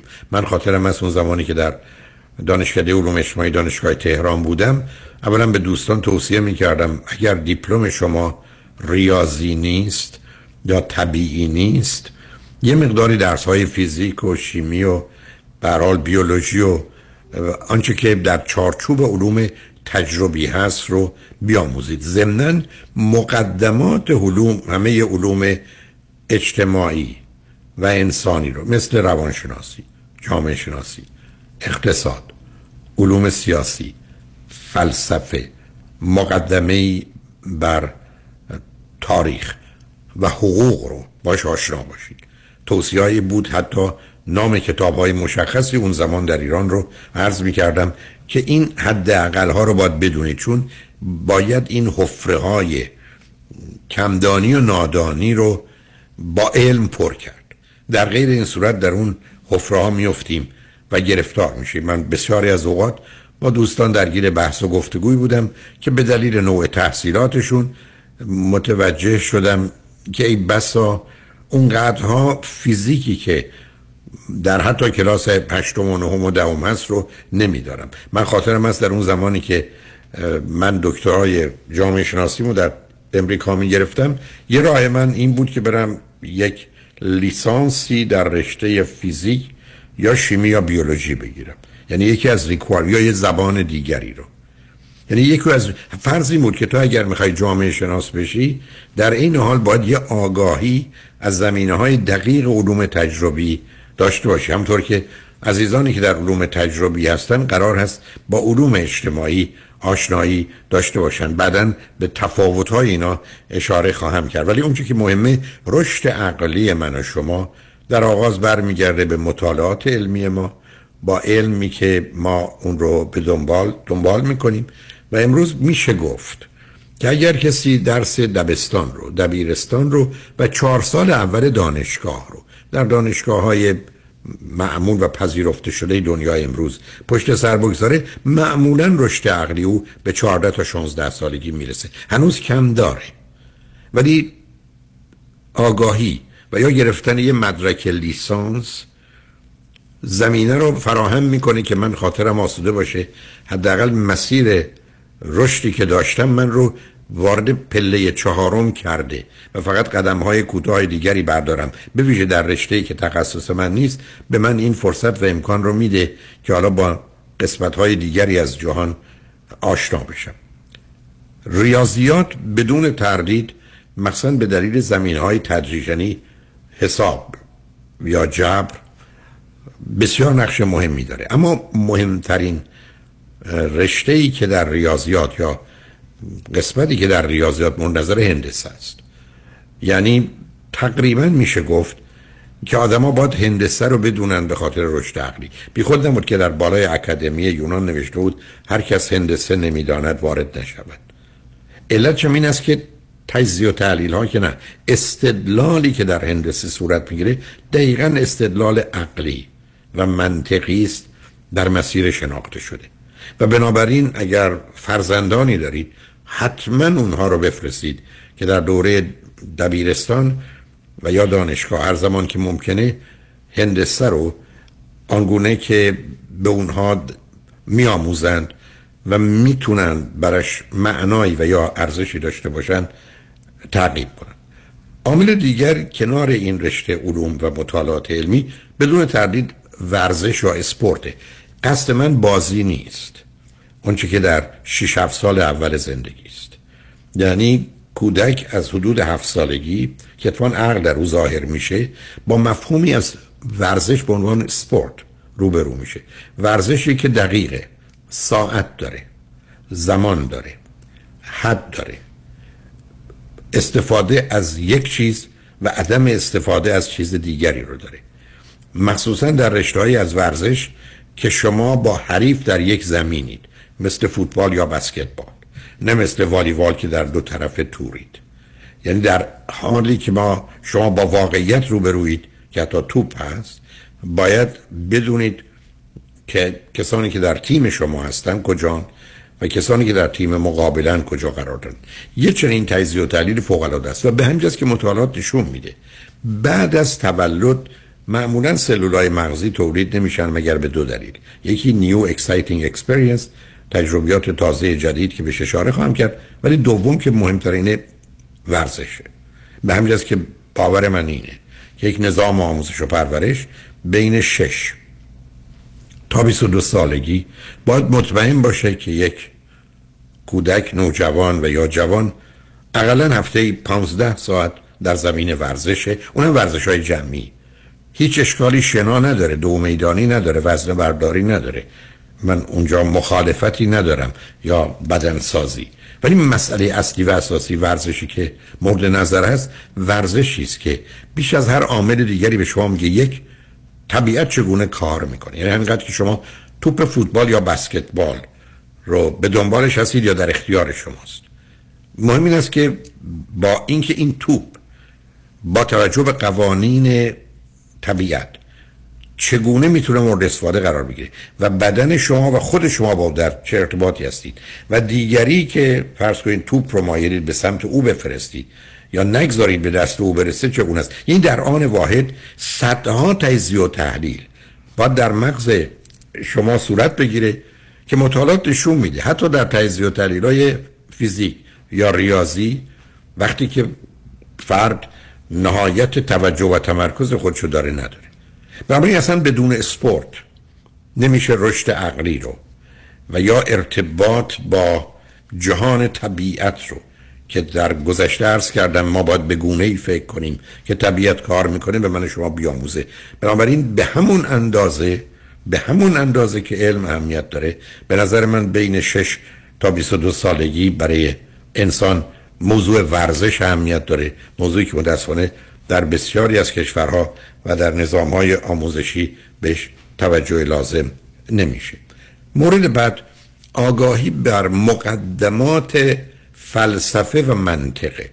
من اصولاً با مذهب، فلسفه و سیاست برای نوجوان و جوان مخالفم، برای که این سن به دلیل زمینه‌های ذهنی آمادگی به افراط و تفرید و یا یه مقدار فدا شدن و فدا کردن داره که کاملا اونها رو میتونه طعمه هایی بسیار چاق و چله به قول معروف برای سوداگران سیاست و مذهب و فلسفه بکنه. فلسفه، سیاست و مذهب در جای خودش بسیار خوب و نوع خوبش خوبه اما برای نوجوان بده. ولی با وجود این آگاهی با مقدمات فلسفه که اصلا چه هست و یا مخصوصا منطق، یعنی شناخت آنچه که ارسطو برای ما آورده بسیار کمک میکنه.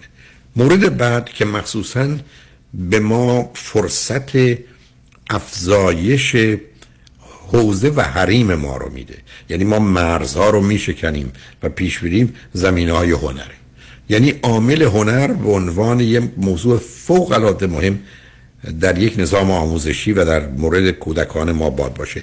نواختن یه آلت موسیقی حداقل و مخصوصاً علاقه‌مندی به نقاشی و کار دستی در خصوص کودکان فوق‌العاده است. یعنی همینقدر که یک کودک بتونه آنچه که در ذهنش داره از طریق نقاشی و یا از طریق کار دستی تولید کنه و به وجود بیاره. مسئله در مرحله ذهن تنها و تخیل و رویا باقی نمونه، با واقعیت جهان در ارتباط باشه و به همین است که آشنایی با موسیقی و نقاشی و کار دستی زمینه رو برای این رشد فراهم میکنه. مورد بعد هر نوع تجربه تازه و جدید مخصوصا در جهت فرهنگ هاست و این خیلی از اوقات از طریق تماشای فیلم ها که متعلق به جوامع مختلف هست برای من شما رو فراهم میکنه و مانع از این میشه که با تنگ نظری راه و روش خودمون رو تنها به عنوان درست بدانیم. آنچه که در برخی از دانشگاه به عنوان دیبیت یعنی مناظره صورت میگیره، یعنی به شما که حالا بعدا هم گفتگو خواهیم کرد میگن شما امروز طرفدار مجازات اعدام برای نظم و عدل در جامعه باشید، دفعه بعد بیاد مخالف مجازات اعدام برای استقرار نظم و عدل در جامعه باشید. یعنی من رو به جنبه‌های مختلف یک موضوع به عنوان موافق و مخالف قرار بده و تلاش من برای به نوعی اثبات آنچه که همکنون قراره اون رو ارائه بدم باشم. یعنی این دیبیت زمینه رو فراهم میکنه که من و شما توان ارزیابی و اون حالا تفکر نقاد و یا به نوعی پرسشگر رو که بعداً بهش اشاره خواهم کرد فراهم کنه. موضوع دیگه تمام تکنیک هاییست که توجه و تمرکز من رو افزایش میده. همونطور که میدونید برخی متاسفانه با کمبود توجه و تمرکز روبرو هستن، یعنی attention deficit disorder که به دو گونه مرتبطه، یا به خاطر آسیب سیستم عصبی است که نتیجه 5 چیز زمینه ارثی، تولد بعد، تب 40 درجه‌ای که بیشتر از یه روز بوده در کودکی، گوشدردهای عفونی و بالاخره ضربه مغزی. ولی میتونه به دلایل اضطراب، افسردگی، خشم یا بیماری‌های دیگر حتی فیزیکی من شما اون توجه و تمرکز نش باشید، در حالی که آموختن هیپنوتیزم یا سلف هیپنوتیزم یا ریلکسیشن آرامش یا مدیتیشن مراقبه یا یوگا، همه اینا کمک میکنه که من شما بتونیم اون توجه و تمرکزی که بعداً بهش اشاره خواهم کرد چه اندازه اهمیت داره رو داشته باشیم. طرح معما، حل معما و یا مسئله بسیار کمک میکنه. من خاطرم هست که حتی در روز اول کلاسی که میرفتم که آمار در علوم اجتماعی درس بدم، یه سوالی که خیلی عادی میپرسیدم و غالب اوقات دوستان بلافاصله فکر کردن جواب دارن، ولی بعداً بیشتر جوابها درست نبود، این بود که اگر ما یه سکه رو دو بار بیاندازیم احتمالی که در اون شیر باشه چه اندازه است. یه سکه رو میندازیم یک بار، دو مرتبه بر میداریم، سکه که شیر رو خطه، احتمالی که در شیر باشه چه است. و غالب اوقات پاسخها در حد سطحی غلط بود و شاید از یک، فرض کنید کلاس 100 نفره 95 تا حتی بعد از 10-15 دقیقه پاسخ درست رو پیدا نمی‌کردن. علتش این بود که متاسفانه بسیاری از ما در جهت حل مسائل، حل معما، بیرون آمدن از اون چارچوب یا باکسی که میگن، به جایی نرسیدیم که بتونیم مسائل حل کنیم. یکی از، فرض کنید، طریقه حل مسائل مسابقه 20 سالی است. مسابقه 20 سالی اگر به درستی، که معناش این نیست که خیلی مهم هست، انجام بشه، توانایی فوق العاده داره. من خاطرم هست ما وقتی که بچه‌ها سنین بین 6 تا 12 13 سال داشتن، همینقدر که داخل اتومبیل بودیم، یکی از کارهای ما مسابقه 20 سالی بود. اولا بچه‌ها تو این سن و سال بسیار بیتابی میکنن برای فاصله‌ای که باید رانندگی کنن، دوم اینکه مشغولشون میکنن. و مهم این است که من و شما پرسش منطقی کنیم و یا عاقلانه و بعداً آنچه که نیست رو از صحنه خارج کنیم، رولد اوت، و بتونیم، ببخشید، برخی از اوقات حتی با 12 یا 14 سال حتماً به جواب برسیم و احتیاج به 20 سال یا مسابقه 20 سالی نداشته باشه. معلومه که در اینجا یه بازی مانند شطرنج فوق العاده با اهمیت، یعنی اصلا کودکان باید شطرنج رو یاد بگیرن. علتش نوعی پیچیدگی مسئله و حسابگری های بسیار و پیشبینی حرکت طرف مقابل و حتی نوعی آمادگی برای حرکت بعدی خود ماست که یه چنین پدیده توانایی فوق‌العاده‌ای رو در ذهن به وجود میاره. آنچه که ما به عنوان تخت نرد میشناسیم نقش مهمی داره، ولی اشکال کار تخت نرد این است که خیلی بیشتر به زندگی شبیه است. یعنی شما با وجود رفتار درست، در انجام رفتار درست به دلیل بد آمدن تاس یا شمارهایی که به دنبالش هستید میتونید سخت آسیب ببینید. نوعی آشفتگی و پریشانی رو داره و آنچه که به عنوان سقف و یا حد تخت نرد هست تقریبا شناخته شده است. یعنی افراد در اون حد میرسند و بعد از اونقدرها رشدی نیست و به همین جاست که بازیکن‌های خوب تقریبا یه جور بازی میکنن، مگر اینکه تصمیم بگیرن به دلایلی از یه نوع دیگری بازی کنن، ولی حدش مشخصه. آموختن تخت نرد به بچه‌ها، ولی مهمتر شطرنج کمک کنه.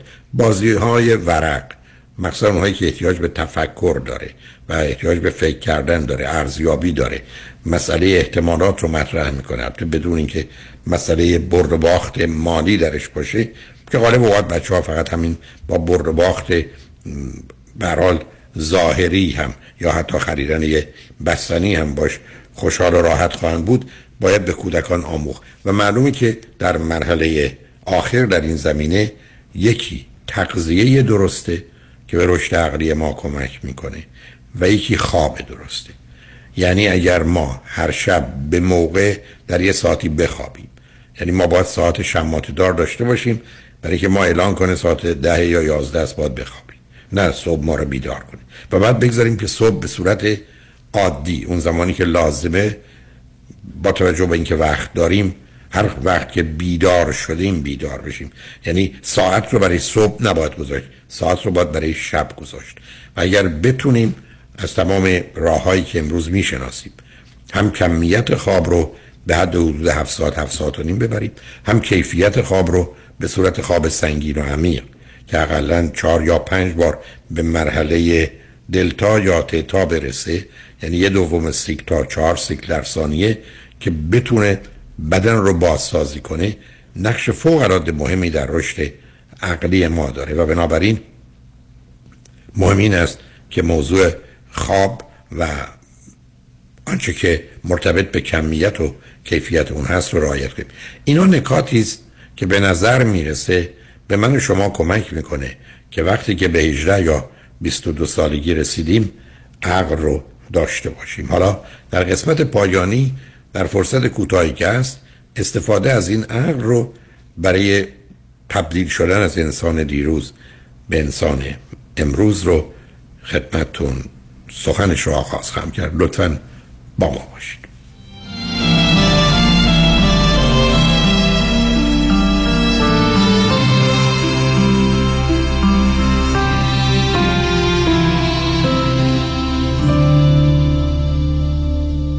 این تنها دفاتر معظم شایانی است که با قدرت هرچه تمامتر جوابگوی حقوقی صدمات جدی بدنی، صدمات ناشی از کار و تصادفات اوبر و لیفت در جامعه ایرانی است. دفاتر شایانی رکورد شکن در دریافت بیشترین و بالاترین خسارت در تصادفات در طول 20 سال گذشته در سراسر کالیفرنیا با بیش از 50 وکیل و کادر حقوقی افتخار دارد که تاکنون بیشترین پرونده‌های $1 میلیون را برای جامعه ایرانی رقم زده است. پیام شایانی، وکیلی با صلابت، نامی برتر و انتخاب اول در دریافت بیشترین خسارت در پرونده های جدی بدنی است. 818-777-7777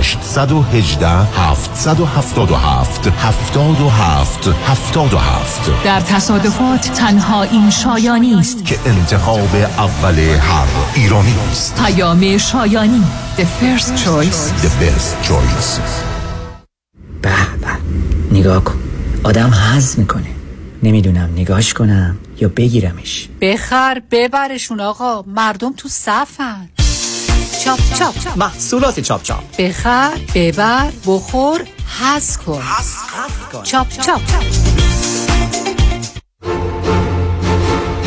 یک مرد، یک زن، یک مأمور بیمه. این کیه؟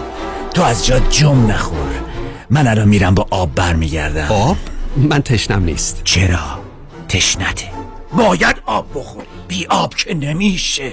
آب حکمت دیگه ای داره.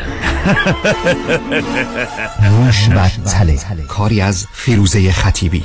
یک شنبه 19 فوریه 2023 ساعت 7 شب در گیندی آدیتوریوم. فروش بلیت در mush.eventbrite.com mush.eventbrite.com و همچنین در گالری عشق در وست‌وود و کیو مارکت در ولی. موش و تله. آیا در این بحران اقتصادی با توجه به افزایش بهره ها به دنبال راه‌حل‌های متفاوت و خلاق برای گرفتن وام‌های تجاری و سرمایه‌گذاری هستید؟ در تاریخ 9 فوریه ساعت 6 تا 8 بعد از ظهر آقای امیل و خانم فریبا مدبر از کمپانی فور بیز به دعوت انجمن نیپاک پاسخگو و راهنمای شما خواهند بود. برای رزرو جا به تارنمای nipoc.org nipoc.org مراجعه فرمایید. خانم آقایون، دکتر ویسوردی هستم، متخصص و جراح چشم و پلک، دارای بورد تخصصی از American Board of Ophthalmology و Clinical Instructor of Ophthalmology at UCLA. خوشحالم اعلام میکنم که در آفیس‌های جدیدمون در بیولی هیلز و نیوپورت بیچ به علاوه گلندل در خدمتون هستم و با استفاده از جدیدترین لیزرها و دستگاه‌های عمل چشم و پلک میتونم بهتون کمک کنم که از دوربینی، نزدیکبینی، استیگماتیسم و کاتاراکت خلاص شین و دیگه عینک احتیاج نداشته باشین. به علاوه این میتونم کمک کنم که با عمل زیبایی پلک چندین سال به شادابی و تراوت صورتتون اضافه بکنم. همیشه من گفتم چشمان شما رو مطابق چشمان خودم مواظبت میکنم و واقعا این جنبه تبلیغ نیست و همیشه سعی میکنم بهترین رو برای مردمی که چشماشون رو به من اعتماد میکنم ارائه بکنم. با افتخار اعلام میکنیم مطب‌های جدید در بیولی هیلز، نیوپورت بیچ و گلندل. 310-474-12 surudivision.com. فرید مشیان نامی آشنا با 25 سال تجربه در امور تنظیم تراست و انحصار وراثت. فرید مشیان متخصص در انتقال ثروت و سرمایه به فرزندان و نسل بعد و جلوگیری از پرداخت مالیات بر ارث از راه‌های قانونی. در امور تراست و انحصار وراثت با فرید مشیان تماس بگیرید. او در کار خود یک متخصص است. 310-27-47-501 310-27-47-501 www.mashiangroup.com.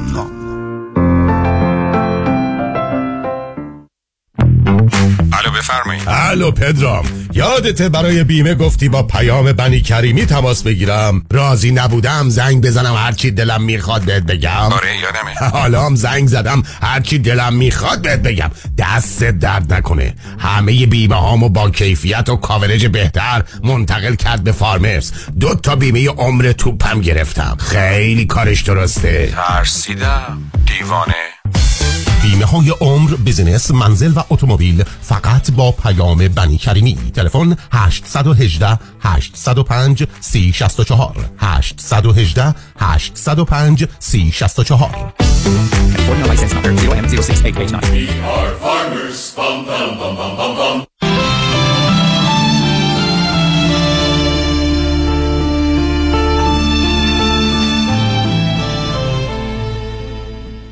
شنوندگان گرامی، به برنامه جامعه سالم گوش میکنید که روزهای دوشنبه 4 تا 6 تقدیم حضورتون میشه.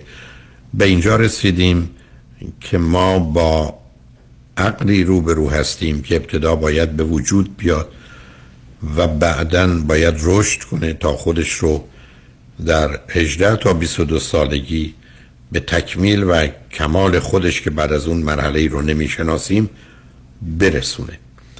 به اینجا رسیدیم که برخلاف بقیه جنبه ها عقل مانند یک مسیری است که 4 پله داره یا یه ساختمانی که 4 طبقه داره.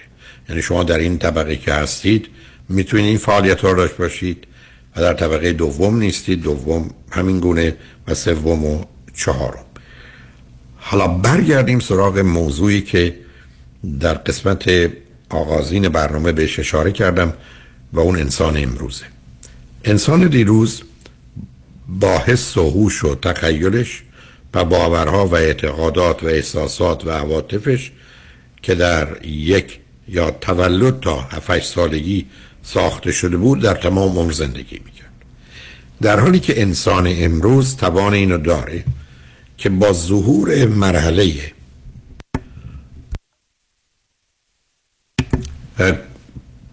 Concrete Operational Stage، یعنی مرحله عملیات عینی و واقعی که عقل در اونجا خودش رو ظاهر میکنه، چون در 7 سالگی یا 8 سالگی در کودک خودش رو نشون میده.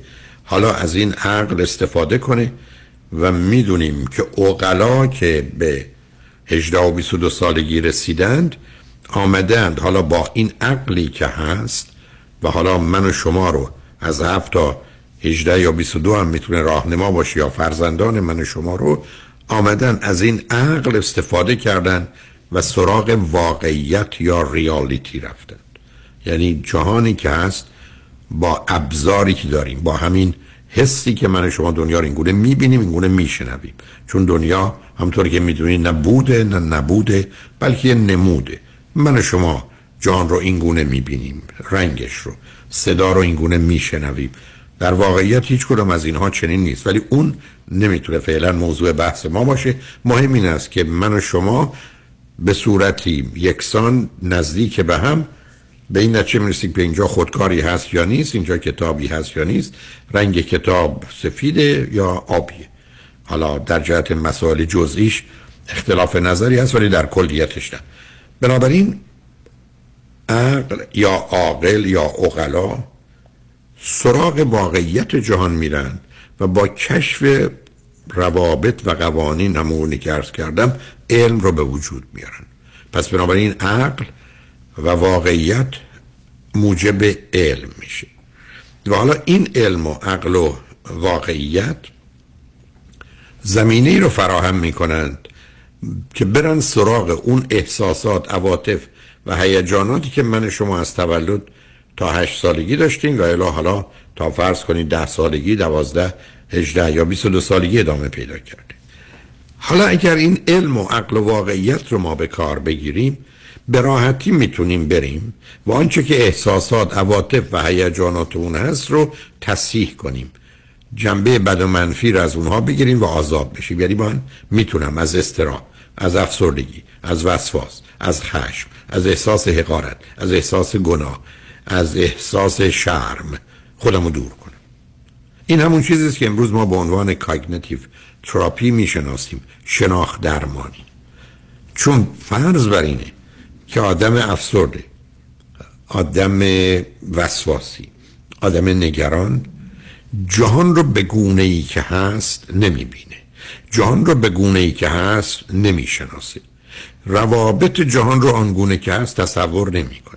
حتی یک حادثه کوچک رو فکر کنید پایان کار. یعنی من اگر مصاحبه‌ای دارم برای انتخاب شغل که تازه بعد از قبول شدن معلوم نیست اونجا برم یا نرم، یا حتی شاید جای بهتری پیدا نکنم، شب خوابم نمیبره و اون رو به صورتی در میارم که اگر من در این مصاحبه قبول نشم مسئله مرگ و زندگی است، حتی به لایه‌های پایین مغزم میبرم، یعنی مسئله life and death.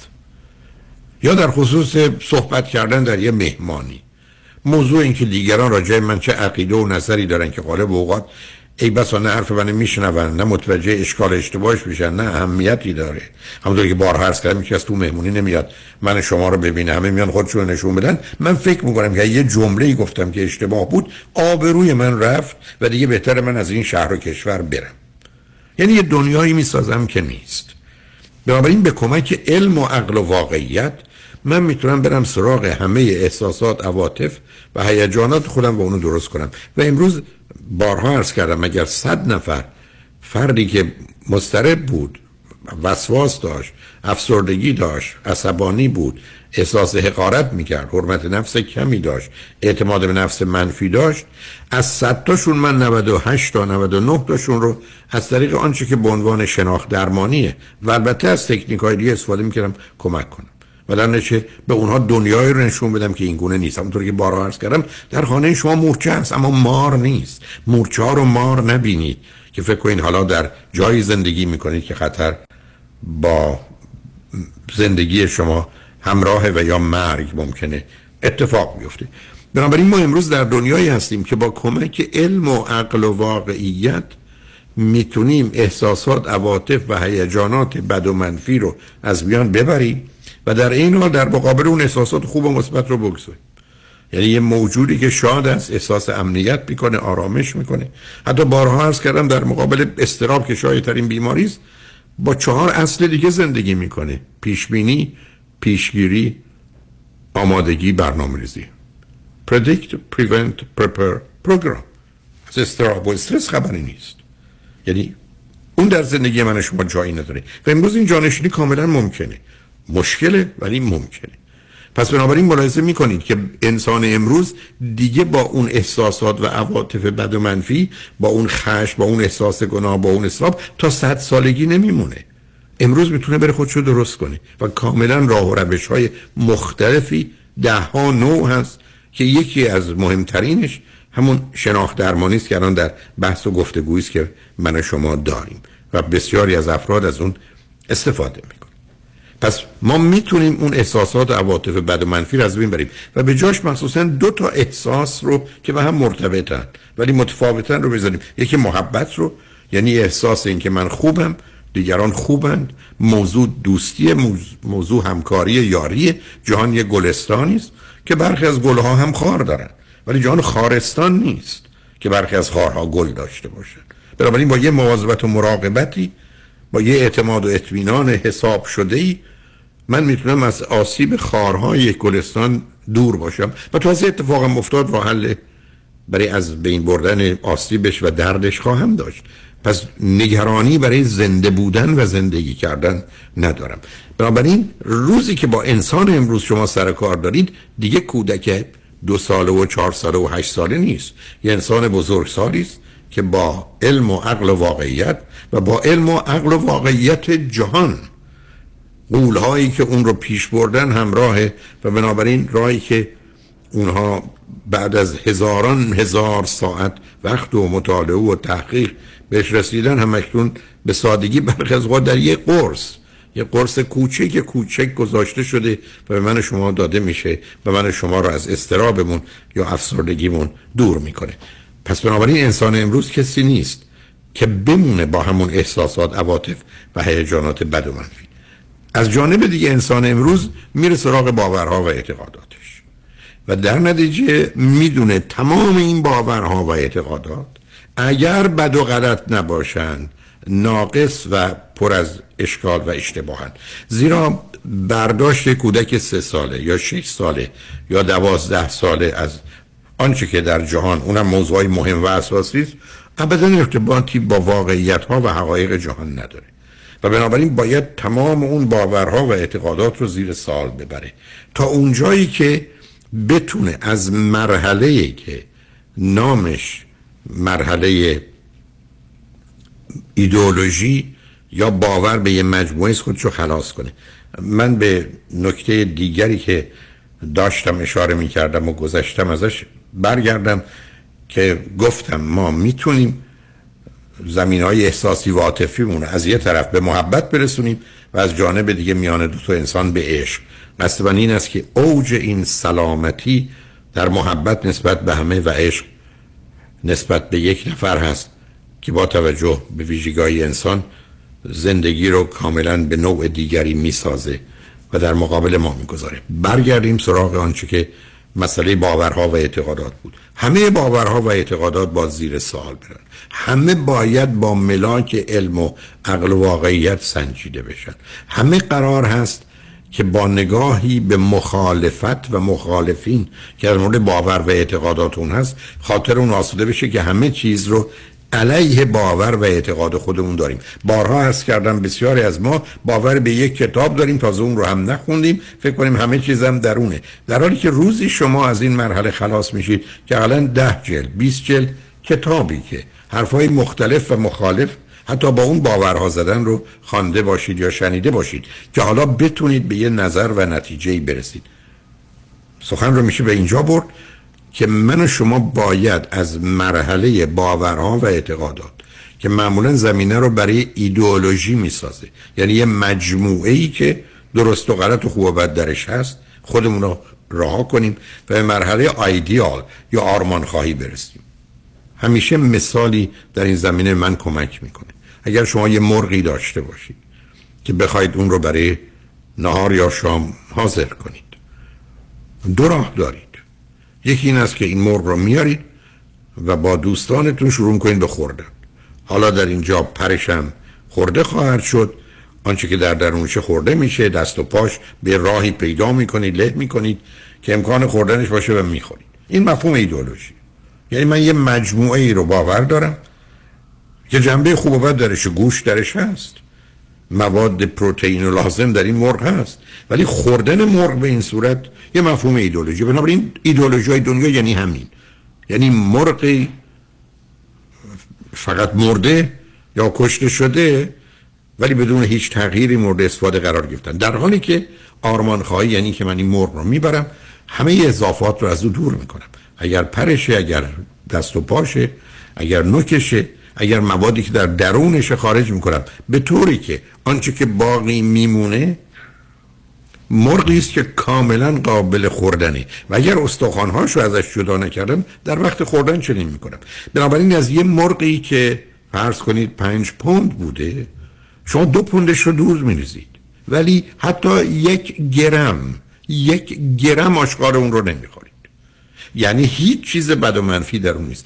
آرمان یعنی من یه مجموعی از باورها و اعتقادات دارم که همواره به دنبال رد و نفیش بودم، هرچه حرف مختلف و مخالف بوده رو در حدی که برام ممکنه و برام مهمه به دنبالش رفتم و حالا خاطر مسعود است که این باورها و اعتقادات من برای من قابل قبول، قابل دفاع و درست مانند اون مرغ یک گرم آشغال هم نداره، همش درسته.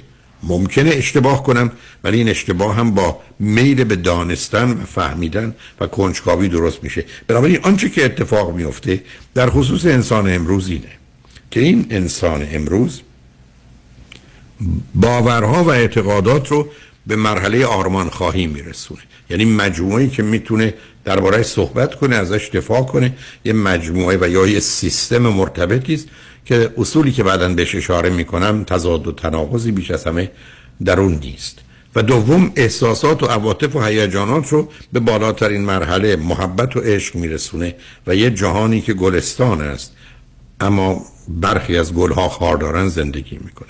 در یه چنین شرایطی است که شما با انسان امروز روبروید، انسانی که به نوعی گرفتار تمام زندانها، نادانیها، برداشتها، دریافتهای غلط، نتیجه گیریهای ویرانگر یک سالگی تا 7-8 سالگیش نیست.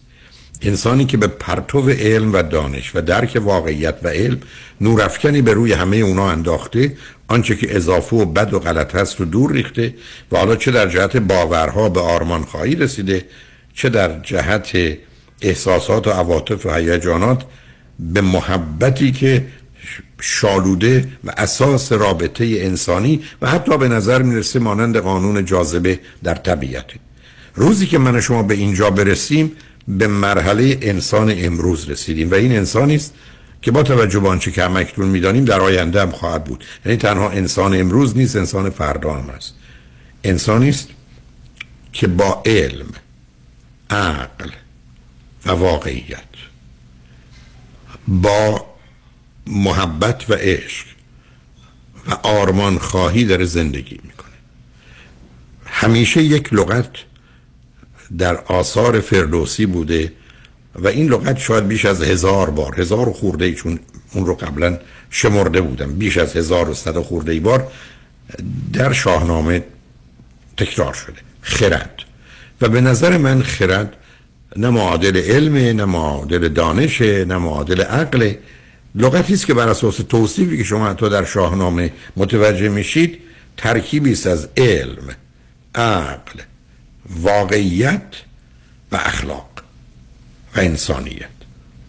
یعنی علاوه بر علم و عقل و واقعیت، اخلاق و انسانیت رو داره و به خاطر اهمیت اخلاق و انسانیت آزادی رو برای انسان قائله، چیزی که بعداً هفته آینده بهش خواهیم رسید. و به خاطر این آزادی است که اصول اخلاقی معنا پیدا میکنه و به خاطر این آزادی است که موضوع مسئولیت برای انسان ممکن میشه، چون اگر انسان مجبور و محکوم باشه مثل نفس کشیدن که مسئولیتی نداره از اینکه نفس میکشه، روزی مسئوله که کار درست یا غلط، خوب و بد رو با آزادی انجام میده. و به همین جهت است که روزی که من و شما از زندان فرهنگ و جامعه و خانواده و مهمتر کودکی خودمون آزاد بشیم، روزی که من و شما بین 1 تا 7-8 سالگی نمونیم، روزی که من و شما زمینه‌های احساسی، عاطفی و هیجانیمون رو به محبت و عشق تبدیل کنیم و باورها و اعتقاداتمون رو به آرمان خواهی و بپذیریم که موجود آزادی هستیم و به خاطر این آزادی اخلاق رو، آنچه که اخلاق و انسانیت هست، رو انتخاب میکنیم و به خاطر اون در مقابل این اخلاق و انسانیت من و شما مسئول هستیم، ما با انسان دیگری روبرو هستیم. و من این مجموعه انسان واقع بین، عاقل، عالم، اخلاقی، آزاد، مسئول رو خردمند میدونم. بنابراین این لغت که در شاهنامه آمده به نظر من جایگاهش اینجاست، یعنی یک مفهومی است عام که بار اخلاقی و انسانی داره، بار علمی و عقلی و واقعی داره و در اون آزادی انسان و مسئولیت اون در مقابل این آزادی مطرحه. بنابراین برخلاف انسان دیروز که انسان 8 سال اول زندگی بود انسان امروز میتونه متناسب با رشدش شرایط جهان امروز و انسان امروز رو داشته باشه. این گفتگو مقدمه و زمینه‌ای میشه برای که در یه جامعه سالم ما احتیاج به این داریم که از یک طرف به ویژه در 8 سال اول کودکی فرزندانمون رو بیمار و گرفتار نکنیم، حتی به زبانی تمثیلی چشمای اونا رو در نیاریم، زبانشون رو نبریم، دست و پاشون رو قطع نکنیم. بنابراین 8 سال اول کودکی بر اساس اصول آموزش و پرورش و تعلیم و تربیت همراه باشه و خرد مجموعی از واقعیت و علم و عقل و اخلاق و انسانیت و آزادی مبنای همه رفتارهای عمومی و اجتماعی ما باشه و تا زمانی که این دوتا تحقق پیدا نکنه جهان از یک مسئله به مسئله دیگه، از یه مشکل به مشکل دیگه میره و به همین دلیلی که بارها عرض کردم هرگز اوضاع دنیا درست نمیشه مگر اینکه از یک طرف 8 سال اول یا 18 سالگی ما درست باشه و دوم خرد اساس رفتار اجتماعی و عمومی ما باشه. از توجه شما سپاسگزارم، به امید گفتگوی بعدی با شما. روز و روزگار خوش و خدا نگهدار. جامعه سالم، برنامه ای از دکتر فرهنگ هولاکویی.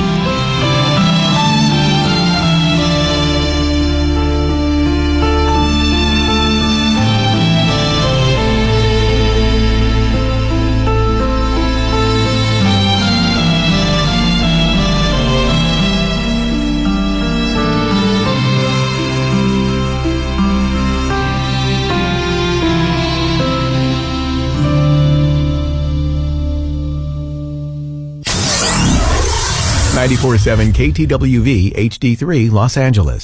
دکتر کامران یدیدی، وکیل اول تصادفات، پس از 26 سال موفقیتی بیوقفه برای اولین بار در تاریخ وکالت تصادفات با شکست رکوردی بی سابقه افتخار دیگری را برای ایرانیان رقم زده است. رکوردی که نه 10 میلیون دلار، نه 100 میلیون دلار، نه 500 میلیون دلار، بلکه 1 بیلیون دلار است. دریافت بیش از 1 بیلیون دلار خسارت فقط و فقط در امور تصادفات. نام دکتر کامران یدیدی را به وکیل $1 بیلیون تصادفات عدل ساخته است. وکیلی که نام پرقدرتش افتخاری است برای جامعه ایرانی کالیفرنیا. 818-999-9999.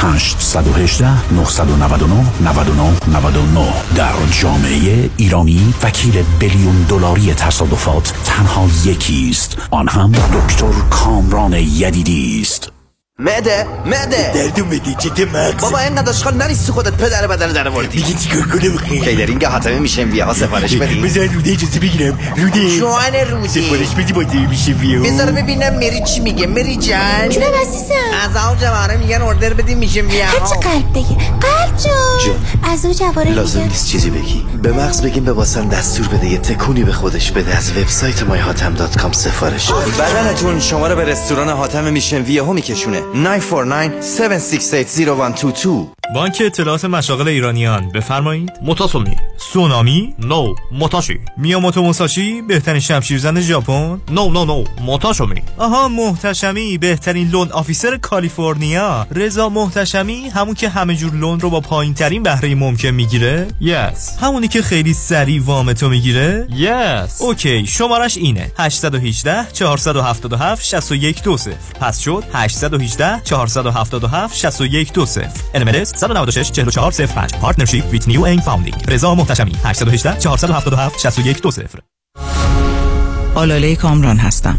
اگر در رابطه با پولشویی، وام SBA، جابجایی پول و ضبط اموال از طرف FBI و یا پلیس محلی مورد بازخواست و بازرسی قرار گرفته اید و یا با فایر دیپارتمنت و دیپارتمنت اف بیلدینگ اند سیفتی درگیر شده اید، با من آلاله کامران تماس بگیرید. من با 30 سال سابقه کار در دادگاه‌های ایالتی و فدرال اولین و بهترین خط دفاعی شما هستم. 818 986 62 22 62 818 986 62 22 آلاله کامران.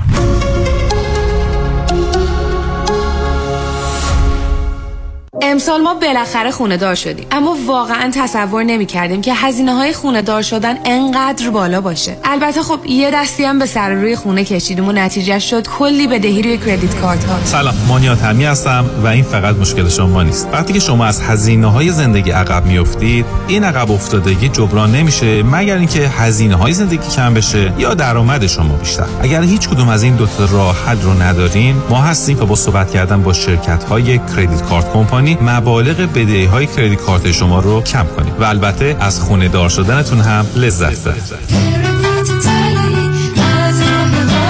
مانی حاتمی 818 2 میلیون.